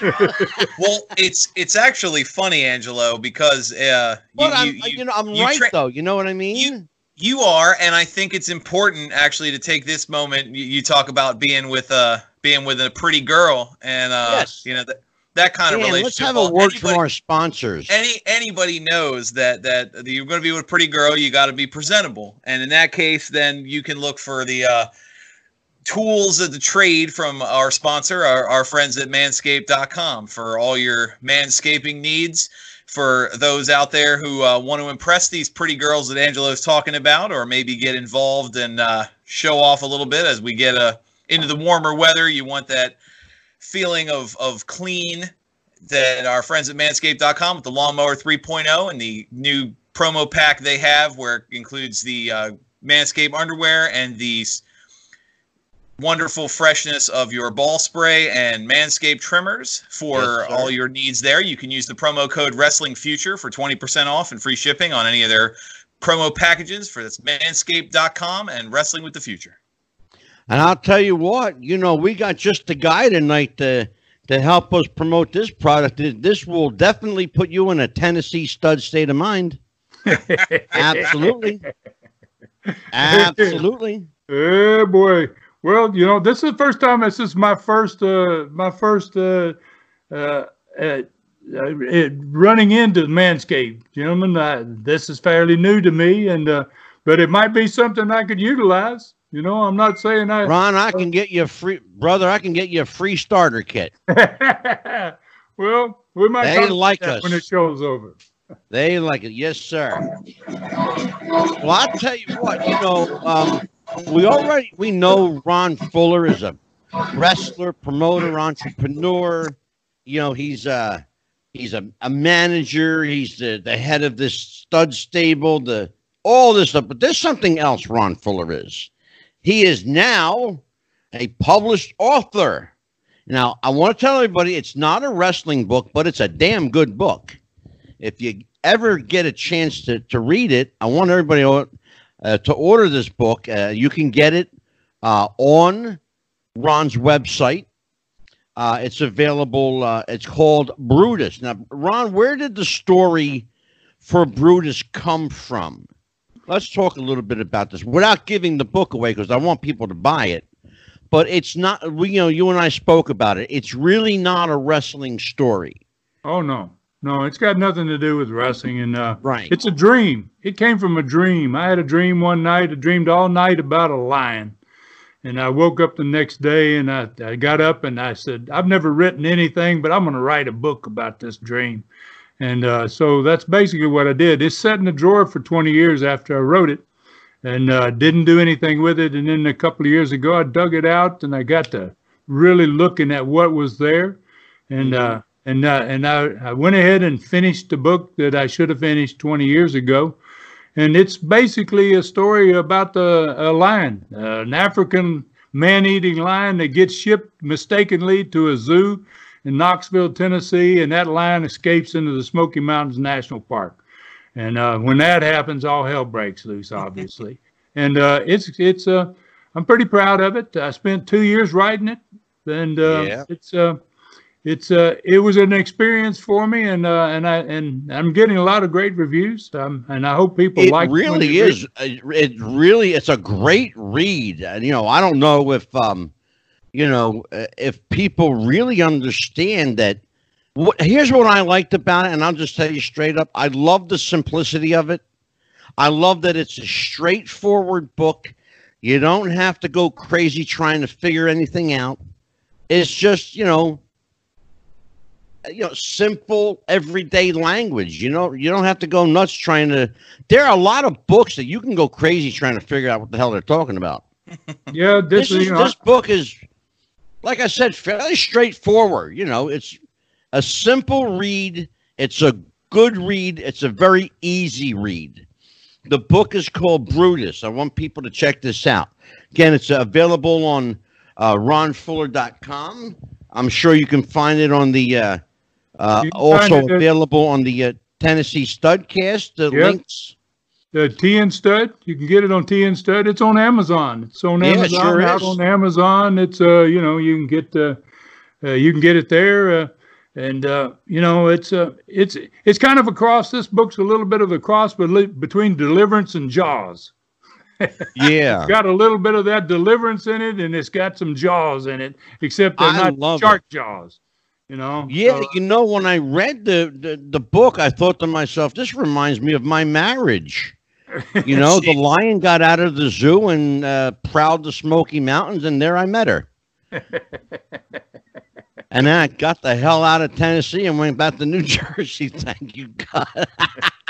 no, actually, I you know I met a lot of interesting characters. I met um, I met some really interesting characters in Knoxville. There was a guy I met there, Ron. He was a promote, called himself a promoter. A guy named Terry Landell. I don't know if you know this cat. oh, Do you know who I'm talking about? Oh yeah, man. Oh, this guy is a character. First of all, the just so people that, that are listening understand, no relation to the late Buddy Landel. Um, I believe at some point he tried to pass himself off as a kayfabe brother, some something along those lines. Ron, correct me if I'm wrong on that. Yeah, I think he would like to tie himself into somebody that's legitimate, you know. But uh, he's a joke. Uh, you Yeah. know, in in that part of the country, he's a joke. He's one of those guys that that uh, wanted to be in the wrestling business and uh, and really believed he was in the wrestling business. And Yeah. he just is. Uh, he's he's he's he's as bad as Vince, but in a different way. Yeah. know, he just. Uh, uh, I don't have many good things to say about Terry Landell. Oh, I don't either. Uh, you know, uh, I believe his. Uh, uh, you know, I'm not going to call him out, but uh, I believe that if you run across Terry quote Terry Landell unquote, you'll never forget him. He's a, uh, you know, he's a real piece of shit. He's a scumbag. So let's just call him out. I'm not going to mince words about it. I'm a simple guy. Um, you know, he's a u- he's a used car salesman. Take that for what it's worth. Is that the Mike guy that? Cor- I'll give you the the- last round of questions, brother. well, I just I think that's the same guy that Cornette pulled a gun on. Am I right? Yeah. Jim oh, yeah. Cornette ran him over. Cornette's got a great story about Buddy Landel. It's a classic. Yeah, Well, he he- ran him over with his car. Yeah, try to run him over with his car. Yeah. You know, I think I think we gotta we gotta let the Tennessee uh, stud get back to his girlfriend. I think she might need a little stud time. From from uh, I understand, still the Tennessee stud there, Ron. But Oh, what a man. pleasure! But I did want to I did want to make sure that we mentioned that not only do you have the book Brutus available, I saw on your website a collection of five DVDs that for the young wrestling fans that have never experienced uh, Southeastern Wrestling, Fuller, Fuller, and Golden versus the Armstrongs. All those exciting type of matches. I want you to consider purchasing those DVDs from uh, Ron Fuller's website and just so that people know that those type of classic wrestling matches they're not the homogenized stuff you'll see on the WWE network where they extract all the offensive parts or they extract all the music this is the real deal folks yeah. so if, if you want to see wrestling the way it ought to be and the way it used to be and hopefully that 12 year old kid is out there listening to this show yes. and plotting and pointing the return of real pro wrestling 20 years in the future uh, check out ron fuller's dvd collection Oh, appreciate that. Yeah, that's a TN stud. That's my website. Got all kinds of things on there, and uh, you know, and I do the I do a, a weekly podcast. Uh, I call it Studcast. Uh, yep. Got a pretty darn good audience. Been on for three years. In fact, I do my tomorrow. I'm doing the third year's episode, 156, and and that's a oh, whole that's story beautiful. of my family. Starts with Roy, comes all the way through to my dad, and uh, I'm in 1976, and uh, I'm working my way. It'll be another seven years before I get through Southeastern and Continental. But well, uh, you, it, that's beautiful. So tomorrow you're celebrating three years on the air. That's it. Three years. Uh, three years of Studcast. And uh, well, tomorrow I'm celebrating 62 years. Oh, walking around this joint. Yeah, 62 tomorrow. Congratulations. And yeah, I told you on the phone. I said you're my birthday present. That's good. I'm glad I am. well, I'll tell you what. I would love to have you. I, yeah, I do a super stud cast too. I, I don't just do the one. I do a three hour once a month super stud cast. Yeah, I, you everybody. Terry Funk, uh, Stan Hansen. Uh, uh, I do an Andre, a Ron Wright, uh, Bob Armstrong, uh, uh, the Assassin. it's just a cornet. I mean, it's just a litany of guys that I know. Oh my God! we just yeah, sit and sure. talk for three hours and tell old stories, kind of like we've done here today. And uh, yeah, you know, it's uh, you know, Ron. One of the things that we we pride ourselves on this show, and and I hope you've noticed that we don't talk an awful lot about wrestling. We talk about the human stories, the, about the people, and that's what we love to do here. We love talking about the people. You're a guy that I would love to have back. I would love to have you back if, uh, and I know your schedule is like crazy. where you got all this stuff going on. Um, because we planned this. How long ago did we plan this? Probably six weeks, at least six weeks. I was going to say probably a month and like two months ago, maybe. I, I think it was, it was, actually early. It was about two well, and a half months. If we, yeah. if we ask Ron now, we might be good to go for like October. Yeah, I'd be glad to come back, guys. You know, I've right, enjoyed beautiful. it. I like talking wrestling. It's uh, it's uh, it's it's it's what I've done all my life. Yeah. Seems like so. You know, well, I'll tell you what, we like you here, man. We like so, you here. Uh, so yeah, y'all go, go, just get in touch with me and uh, let's let's do something in October. Oh, absolutely, absolutely. Well, I'll tell you what, Dan. Yes. Final uh, final round for Ron before we let him go.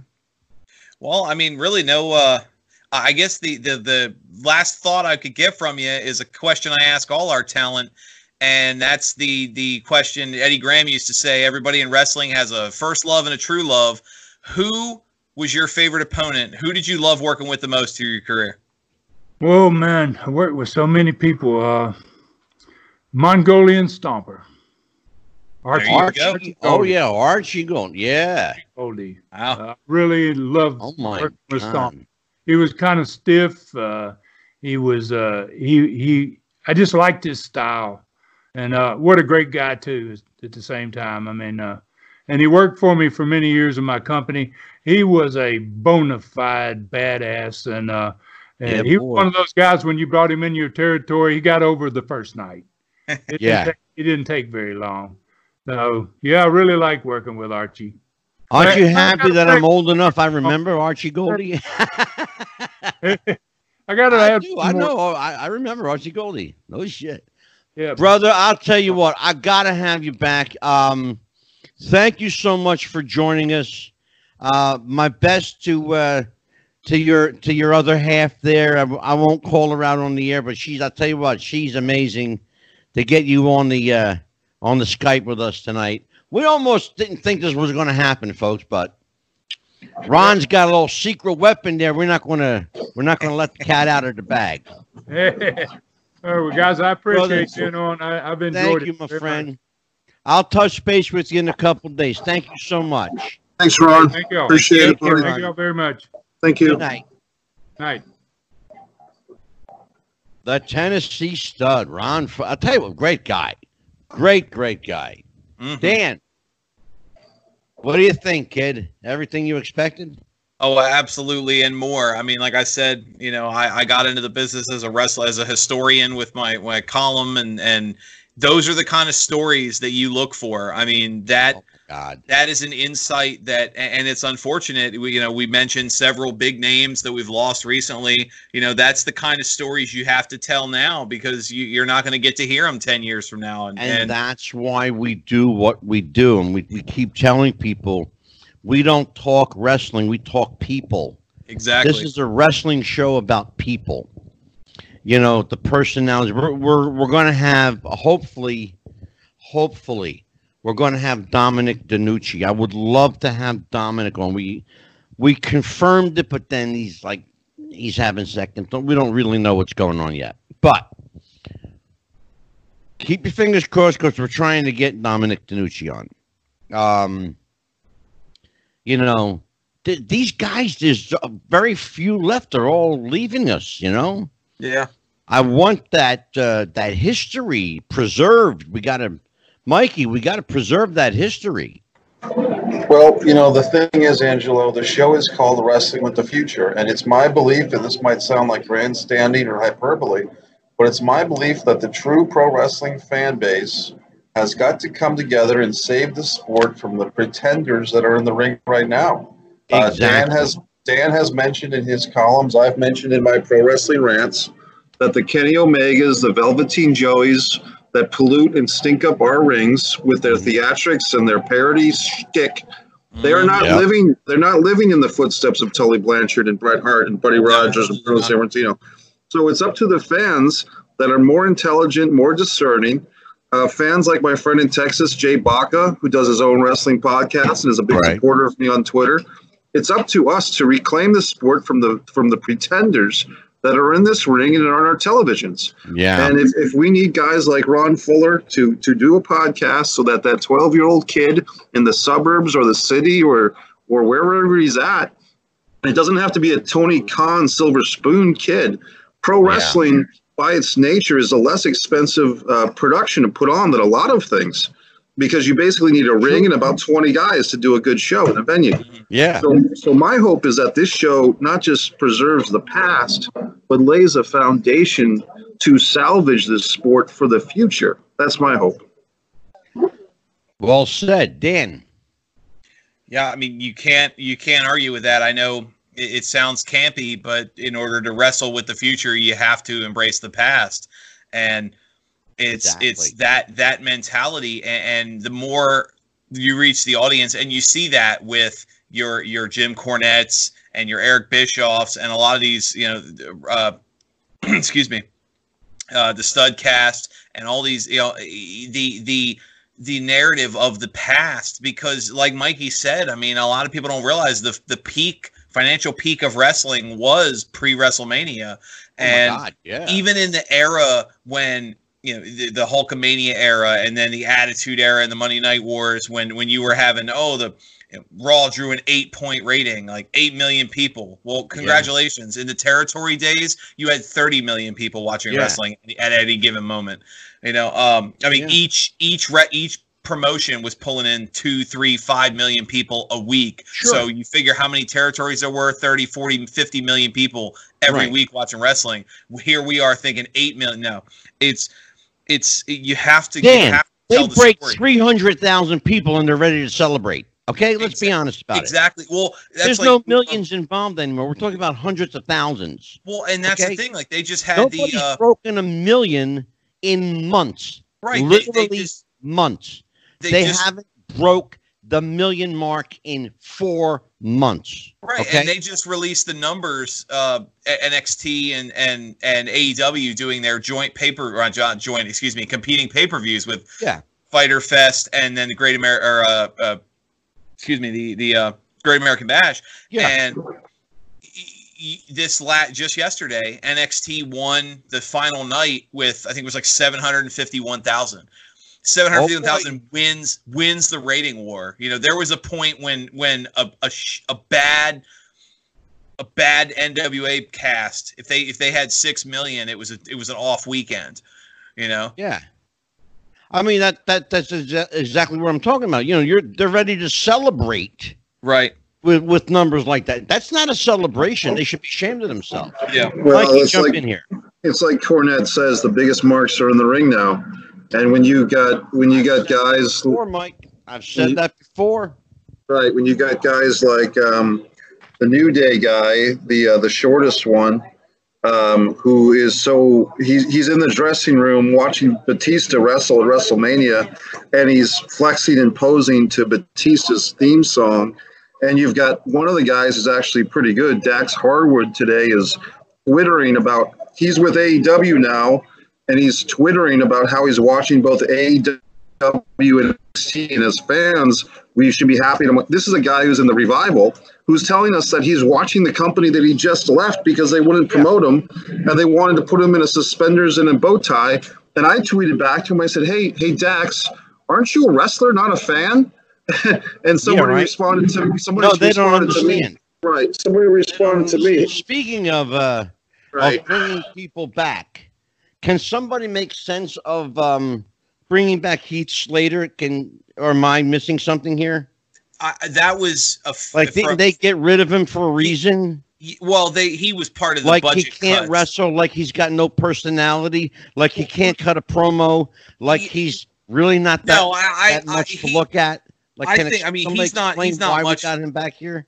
No, he's not much I'll shut up now, Dan. Go ahead. No, you're fine. Heath Slater's not much physically, but he is a he is a talented performer. He's just one of those guys that's never really meant to get above the curtain jerker position. He's They- why He- did he they can- bring him back? For what well, reason? they, they they did that as a favor to their champion. Uh, they the, the the obviously that was his goodbye because you know it was very they cut all these people during an outbreak and it, not everybody got their got their their moment in the sun. And he he he'd been with the company for years and his best friend is 14 happens years, to I be the current champion. So they did that as a favor to the champion. Now i think it's going to be interesting because the second his non-compete clause is up he's going to tna and at least that's the rumor anyway. And Why TNA? the the uh his former tag partners there and they've been hyping So he's going to go to a group that's barely existent at the at the moment. well, it's got got to be better than being unemployed i mean i don't know Well, go to if you're going to, to have that mentality, go to AEW and make some money while you're doing it. well aew is being they, they're they're not you know they're they're got to be real careful not go, yeah mikey go ahead Mikey's You're- on you're mute. You're muted. Okay, guess not. Um, but uh, AEW's they're not they're not trying to sign every WWE guy because that was WCW's problem was they would Yeah. sign these mid carders and try and push them, and it just didn't work. Yeah. Well, you know, like I said, Dan, I, I don't understand the the sense. Now, what are they going to do? They're going to they're going to bring him back again? You think they're done with him? Was a one off deal? Yeah, that was that was a one off. That was his goodbye. Like I said, that was a favorite of the champ, and and that's it. Just to give him some closure. Yeah, Go I mean, Mikey. he's been with the company for over ten years. Fourteen No. years. Yeah, you might, might might as well give him something. I'm going to take the opposite point of view, guys. I actually thought that that was a good segment. I, I've I've been a low key Heath Slater fan and a three three and three man band fan for a while, Oh, don't, and I, don't, oh, I'm sorry, Mike. I was gonna say, don't don't, don't get me wrong. I, I agreed. I thought it was a good segment, but it doesn't doesn't change the fact that it was a one off. well, let's put it this way: um, with with wrestling, with WWE, with any wrestling company, these guys, in theory, are free agents. In theory, they they can come and go as they please. We all know that that's not true in practice, Mhm. but Right. Yeah. What. I thought- what I thought was kind of a waste was that they didn't get a better match out of it. They didn't get any meat off the bone. For instance, Randy Orton and Christian could have had some meat on the bone. Well, not? let's let's not hold on, Mikey. I gotta I gotta stop you there. That's a whole nother that's a whole nother dynamic. When you're talking about Heath Slater, understand something. He's there for Phil. He's only there for Phil. All right. There's, they, there's, yeah. they have no intention, at least in my estimation, from what I saw, they have absolutely no intention of using him for anything substantial. Like Danny said, this was a a one off. This was a, a final bow, a curtain call. This was his, you know, doing the favor for a guy on the way out, whatever the case may be. But they let him go. And we need to understand something. They let him go for a reason. He just doesn't have it. Can he work? Yeah, he can work. He's okay for a preliminary guy, but he's not a main eventer. He's not even a middle carder. He's a curtain jerker. And that's all he's ever intended to be.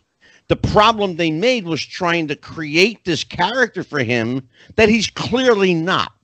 He's a young, good looking Southern guy, very Southern, very much, you know, the accent, the attitude. He's this guy from the South, man. And that's that's why Vince won't ever push him because he is Southern. And if they were smart, they could have used that to push him. yeah, but they're not smart.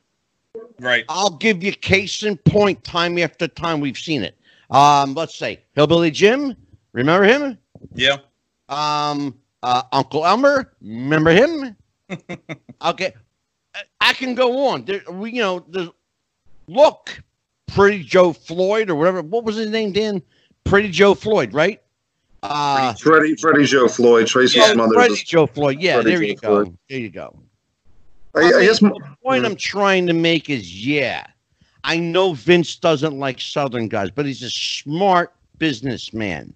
He knows how to make money. Well, he used to. I'll, I'm going to clarify something, folks. He used to be a smart businessman and he used to know how to make money. He's bleeding money out the pockets right now. Okay. Um, Dan, my tell me if I'm uh, if I'm in, in the in the ballpark here. I mean, they could do something with guys like that, but they choose not to. Why? Yeah, out, outside of Texas, they don't push Southern talent, and that's that's a deep seated problem. Now you see in NXT there are some Southern stars that have come up, but then again, Yeah. NXT is the the continuously the best program WWE has, and also the only one Vince McMahon has nothing to do with. Um, Yeah, and by the way, NXT is based in the South. Um, hello, Yeah. Florida. Florida, you don't get any southern more southern than Florida.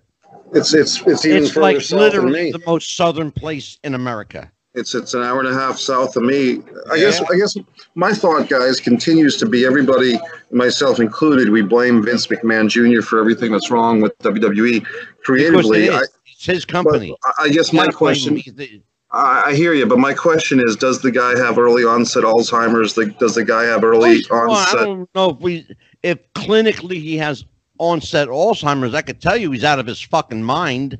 Well, I, I'm I'm trying to give him uh, the thought Well, that maybe You know, uh, glean from that what you will. Glean from that what you will. He looks like a deer in the headlights. Okay, my when he point never is, did. does does Vince McMahon, who is uh, I don't know if he's in his mid 70s, late 70s, but He's seventy-five. Okay, so so the point is this: I'm not trying to pick on anyone who's a senior citizen at all, but we all get older and we all have um, problems with aging to different levels. And my fe- feeling, it's no offense to Vince or anyone else who's older, it's that Vince is getting older and he's having problems with his mind, and and that's as politely as I can say it. To, to accept the reality of the situation, have a meeting with his family, and say, you know, I think maybe I should step down. What did I say before, he's, Dan? he's got too much too much pride, too much ego, I pride, the and I think Dan and I had this conversation. I don't know if, if you were on the show that night, Mike, but Dan and I had this conversation. You know, all I would I would love for eh, all he has to do to make me happy. It's as simple as this. All he has to do, walk away. Just walk away. They, Let they did. Right, they did. They did that as a Let's- let's- storyline five or six years ago. Triple H came into the ring and told Vince that he was done, and blah blah blah. So they, they, it's like it's like two years ago in December of eighteen, the McMahon foursome came into the ring and told us that we were in charge. Remember that? And and nothing Yeah. nothing changed. So Yeah, we're gonna listen to the, reality- not only not only did nothing change, but it, the product got worse. Well, understand the difference between a work angle and a real angle. Okay? If you see it on television, trust me, folks, it's a work. Right. It's a work. They will never, they will never, ever, ever tip their hat on when a camera is rolling. You'll never see it, you'll never hear it. Not Well, on television. They'll never do business on TV. that, that's why That's I say just the way Vince works. the, the shows like this are important because you know we're not going to sit here and to me what's great about wrestling with the future podcast is we're not analyzing every monday night raw digging at something looking for something interesting to talk about there's and nothing interesting to talk will. about Not, no, we'll never do it. Right. what what the fans need to do is that some 12 year old kid who loves pro wrestling has to go back to the old wrestling magazines he finds on Craigslist, or his uncle's got a stash of old wrestling magazines. He's got to dig through YouTube, watch the old Southeast wrestling with the Fullers, watch the old world class wrestling with the Von Erichs and the Freebirds, and hopefully, what we're doing is providing a starting point for some young wrestling fan to build his or her own promotion that respects the integrity of what professional wrestling used to be and still should be and can be again. We- can't we can't watch uh, we can't watch the quote modern product quote of the last 10 or 15 years and think that that is suitable for for to sustain this sport. Like I've said, prof- professional wrestling since about 2014 at the at the least it's been like the steroid era of baseball. It's a it's an era that's disgraceful. It's pathetic, and and at least we're man enough to admit it and tell people about it. We're, we're, I'm not going to be like. Um, Say a guy like JD from New York who screams and hollers about how bad the WWE show is, but he Oh, never tells you shit, please. Well, don't he- don't look, get me started look, with him. he never tells he never tells his audience to stop watching. When I was doing the pro wrestling rants, I said find something better to do with your time. Watch old wrestling. Watch Right. uh, alternative wrestling. Watch Japanese stuff if you have to. He's got a problem. He's not that smart. Dan, go ahead. No, I, I completely agree with Mikey. And I mean, if we're gonna have any kind of final thoughts, I think it's it's that it's unfortunate. We Mikey brought it up a, a couple shows ago where there is a section of the wrestling audience that's waiting for Vince McMahon to die and see what happens there. I actually think really to get back to where we are, wrestling as a whole has to die. AEW and WWE, You, these you know some of these what? companies That- are going to have to you. fold. I mean, Thank you. even now, That's exactly what has to happen, Dan. right? Even it now, has to. There has to be. I'm sorry people like to, me to say this or not, but there has to be a cleansing, a purging. There Right. has to be a completely blank slate. Wrestling has to take a giant shit and then flush the toilet, and let's see what we got left. right? Start with some fresh water. That's a start. The second thing you do is you get rid of JD from NY. Well, I just I just mentioned him as an example, and look, my friend, he's got guy- nothing. Cons- uh, you know, here's the problem with this guy. There are he, he- the problem with that, and I'm sure he's a nice guy off camera. Okay, here's the problem I have. I got two issues with him. Number one, he does the same thing every fucking day. Okay, hollers and hollers and hollers. That's the first problem I got. The second problem I have is there are idiots that are watching this guy's channel, shooting his numbers through the roof to watch him holler. Now, you might see that from me because I stopped smoking. Okay. And as Dan has already noticed, I've been increasingly more vocal tonight since Mr. Fuller has left. Because I'm usually a very quiet, shy, unassuming guy. Oh yeah, as I got my coffee yeah, and my yeah, cigarette. very quiet. yeah. I- I'd assume. Exactly. right. And aren't I, Dan? Shake No. head. That's thank you. Not not in the slightest, Give me a break, Chess. Give me a break, Right? Chess. right? But here's the thing, though. Uh, uh, you know, the what bothers me is I call it the Cornette effect. Okay, people love Cornette. He doesn't say anything. He hollers. He rants and hollers. What is he saying? He's saying the same thing he said for the last 15, 20 years in a row. Mhm. I hate this and I hate that and that needs to change and this needs to change and I can do it better and blah blah blah blah blah. Well, guess what? Go ahead. Put your fucking money where your mouth is, asshole. Here's here's the thing I would say, Angelo. I think I think there's a certain escapism that we all have for pro wrestling. At least I do. It's a safety zone. It's a place to go where real life troubles or real life Exactly. relationships with women are, are not involved, and we can put on our wrestling T-shirt and we can hide into the sanctity of our visions of wrestling past, Mhm. and Right. that's great. But when wrestling turns its back on you, when they start selling the the shows to the Saudi Arabian government Yeah, And when they start- that, Mikey. Me too. And so when they start doing hypocritical things like saying they're promoting women's wrestling, but only if the Prince of Saudi Arabia allows for it, that's when I say, you know what? I'm not going to support this program as, much, Yeah. as much as I used to. Like I said before, guys, probably 2007, I spent more money on WWE action figures than I, I should have. But 2020, I'm not spending much money on WWE at all. Well, and yeah, I'm sure your bank account is grateful for that. You know, I mean, Yeah, what is there? yeah. To, what is there to spend? There's nothing out there. There's Yeah, no. well, you don't no spend money on pay per views. why, why would I want to buy a Drew McIntyre T-shirt? He's just another meat for Vince McMahon. I mean, um, and, and here, here's the thing, also, guys, and I'll be. This is kind of cutting it close to the bone. I do think that when you're a male, age 13 to 25, that's probably when your peak years of being a wrestling fan really should be. You know what I mean? Because we all get older, we do things with our own lives. But if I were a male, 13 to 25 now, I don't know if I would watch pro wrestling or at least WWE because I don't know if I'd be impressed by what I was seeing. No, you know why? You know, young males 13 to 25, they're on the internet watching porn, Well, that's why and, they have not, and they don't have to pay 9.95 a month for it either. That's that's why they have a, a proliferation of, of, of Alexa Bliss, Liv Morgans, etc. Because you know not- what? And they can have them.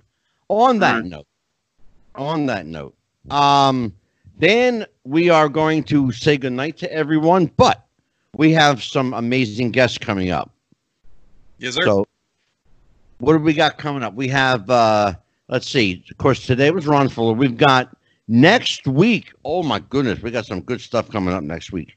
We've got Andrew Anderson coming up, I believe, on Tuesday. Am I right? the 14th. Yes, sir. So then we got. Then we have on the 16th. I believe we have John Arezzi. Tell me if I'm. John Arezzi's the with that one? 16th. Yes. Yep. John. We got uh, remembering the territories on the 21st. Baby doll comes back on the 23rd, and I believe we have um, The- on the 28th. I am looking for this one. This is the death and replacement of Paul McCartney with Mike Williams from the stage of play and the most controversial man in pro wrestling, Mr. Warmth himself, Vince Russo. There you go. Okay. pe- You people to behave yourself that night, Dan? Please, please behave yourself that night. Oh, I will. I'm actually off of that. Off that broadcast. Mike's. Oh, I thought you wanted to. Oh, I- okay. oh no, I, I would I would love the chance, but the 28th happens to fall on my birthday, so I'm going to use Oh, my birthday. right. Okay. I'm gonna Yep, gonna enjoy my birthday to avoid being. you. Yeah, I don't I don't. You know my opinion. I, I may, maybe maybe I'm not the best co uh, co-host if you're gonna have Vince Russo on the show. Well, Uh, I'm- I'm sure Mikey will do a an admirable job of of uh, taking your place that night, right, well, it'll, it'll be it'll be fun. And Vince Russo and I have a bond. I was on the Vince Russo show uh, two and a half years ago, which actually got my profile much higher in the wrestling community. And I, I dare say that because of the exposure from the Vince Russo show, that's how Angelo got to know who I was, and that's why we're all here together tonight. Yes. Um, but I, I have to say, guys, that I've been listening to the audio version of the memoirs of Billy Shears, Yes. and I've got the free uh, Audible from Amazon trial. This book is a marathon. It's very intricate. Yes, it is. Very it's, much so. It's it's at least 25 hours. It's a very complex book. And if people believe or they don't believe, you have to give credit to whoever wrote it, ghost wrote it. If Paul McCartney, who we know is Paul McCartney, if it's pure fiction, if it's partially fiction, this thing is intricate. This Well, thing I is well designed. It I will tell you that's that's where I'm torn because you know how much I love that that that the Paul McCartney conspiracy, and I would have loved to have been part of that show, but obviously with my birthday I'm booked. But I do want to throw um, the following show on the fourth. I'll be hosting, and we're gonna have uh, Ray Savino, who's a friend of the shows, and a couple of the cast. Yep. Uh, we might have a call in or two from the cast of Ghost Hunters on A and E and we're going to do a show discussing paranormal investigations, which, if Good. I'm correct, Angelo, is the first time in the show's history we're going to have back-to-back non-wrestling shows. So Absolutely, and we're going to be doing a lot more of them, and I would love to be on that episode.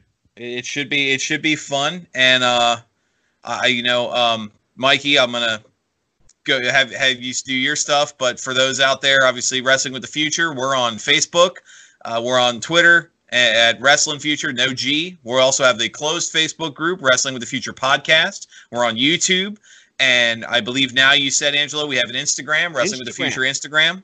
At Wrestling with the Future. And we are we continue to expand the brand. We're 100 over 130 stations now on uh, podcast, including four international. Yep. So we are we continue to expand the brand, and like Mikey said, we got to raise that profile, and we continue to do so. Oh, So absolutely. Every to- day, every week. Every Look week. forward to the future. Absolutely. And we uh we also have a very, very special special going on. Three large t-shirts for 20 bucks. Look at the shirt. Check this out. You're right. Oh, this shirt. Look at that shirt. It's a nice shirt. Nice. That's a sweet looking shirt. Hey, Absolutely. For everyone that's listening, you can buy those three shirts as a birthday gift to Angelo because his birthday is July 10th, which was also the Great American Bash, Lex Luger versus Ric Flair Yep. in Baltimore that a young Mike Messier attended as, as an infant. And uh, Barry Windham versus Dusty Rhodes. So, so Angelo, did you watch that pay per view on your birthday back in 1988 when you were five or six years old? When I was five or six years old, God bless you. No, I watched it live. I was there. Well, I was in the attendance for that too, so we were both at the same place at the same time, buddy. Yeah, but I was behind the curtain. when You were out in the audience. That's true. You true. probably paid to get in. I didn't have to. oh, gee whiz. Angelo snuck in the back. Well, you'll have Oh, to I tell know that story.